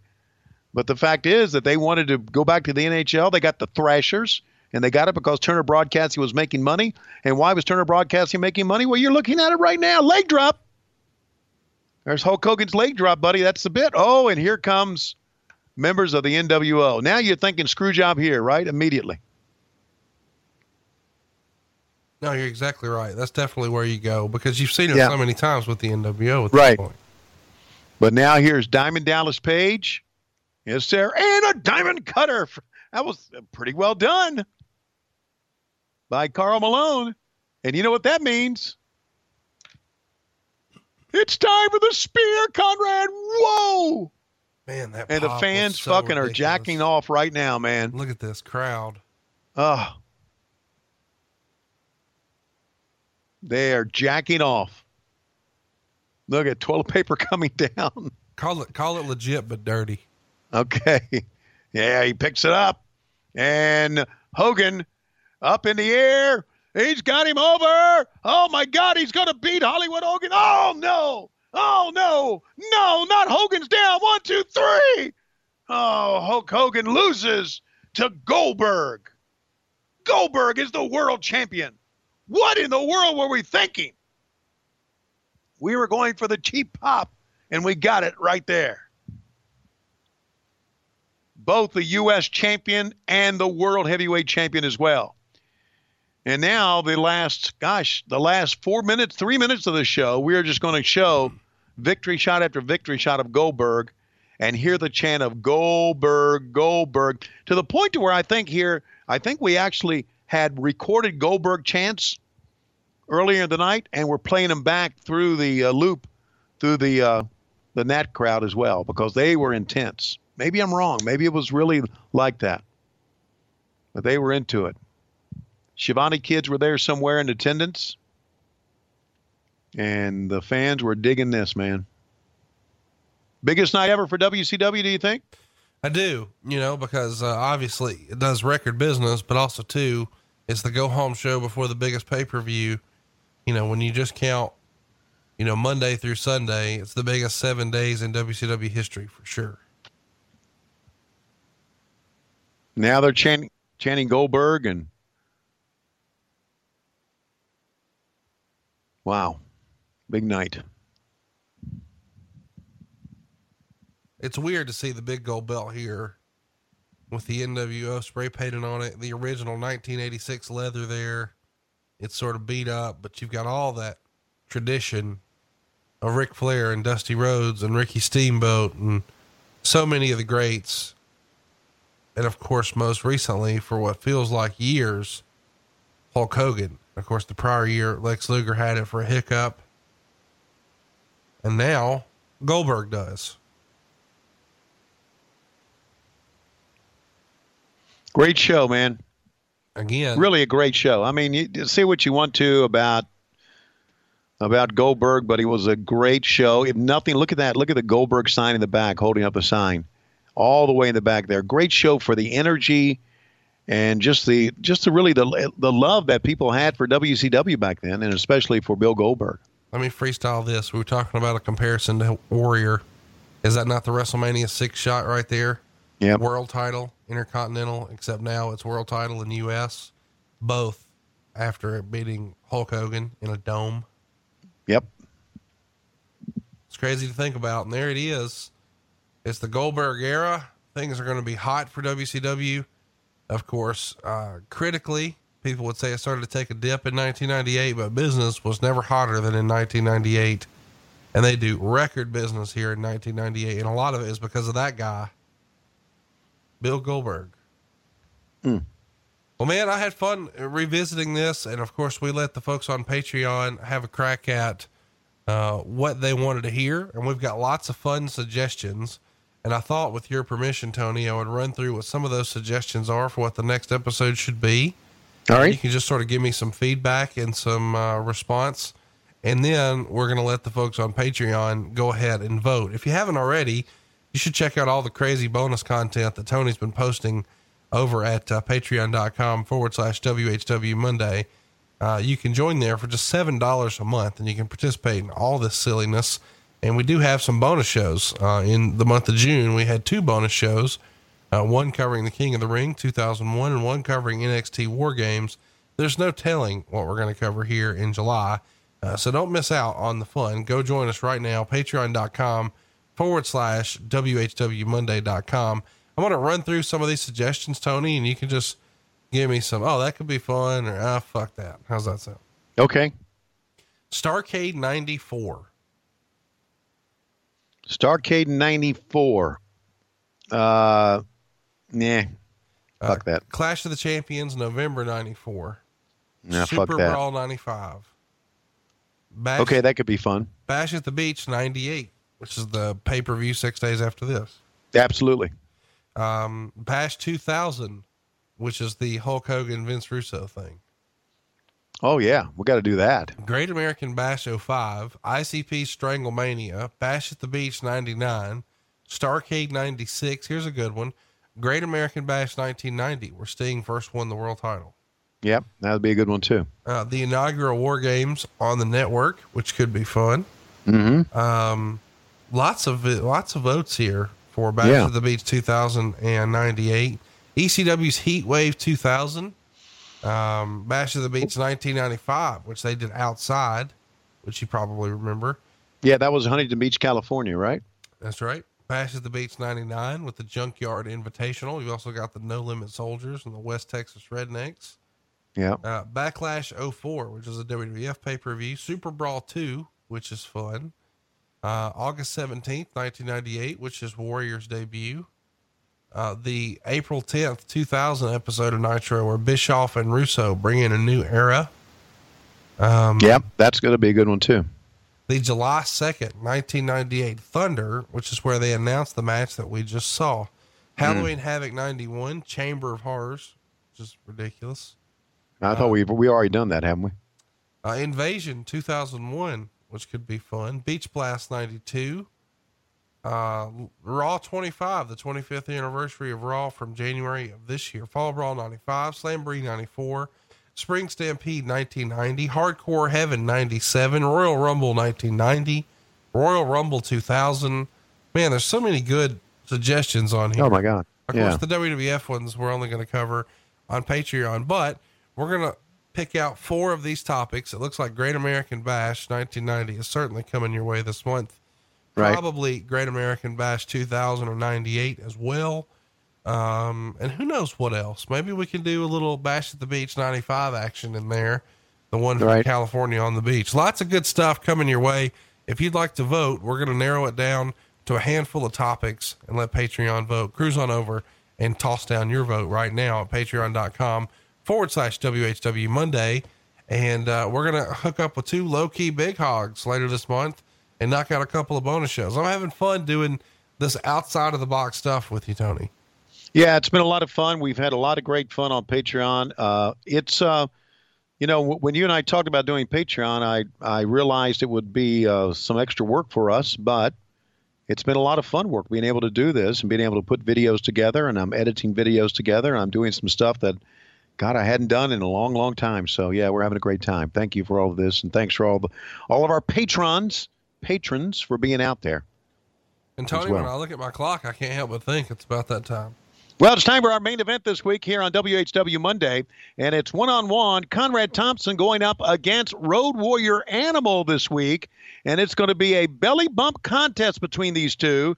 And yes, my goodness, look how big that animal has gotten in his uh, in his salad days. And he will come into the ring doing the belly bump with Conrad Thompson. They bump back and forth, they bump back and forth, and coming to the ring is I don't know I don't know what her name is, but looks like she is going to try to give Road Warrior Animal a happy ending. And we're out of time. We'll see you next week on What Happened When on the MLW Radio Network and on Patreon. I'm. Yes, I'm old. And I'm Fred. Promotional consideration paid for by the following. Patreon.com forward slash WHW Monday. If you want more of Conrad Thompson and Tony Schiavone, complete with behind the scenes videos and new content every week. And by LoisRules.com. Still one of the hottest sites on ProWrestlingTees.com to get your t-shirts from What Happened When. Why do you need to go to a website to get a t-shirt? And also named after a crazy lady, crazier than me. And by BoxingGimmicks.com with useless stuff like coffee mugs, baby onesies, beach towels, koozies, and a whole lot more. To seriously show your support because you're a sellout like that Conrad guy for what happened when. Something to wrestle with. And 83 weeks. Then go to boxinggimmicks.com and buy Slapdick Theater with your host Kellner's Adumas. Coming to Patreon in July. Well, that's great. Slapdick Theater. The kids will love it. I'm sure I'll love it. Maybe Tony Schiavone can wheel me around to get something to eat. I'm hungry and I'm old. Let me out of this closet, damn it.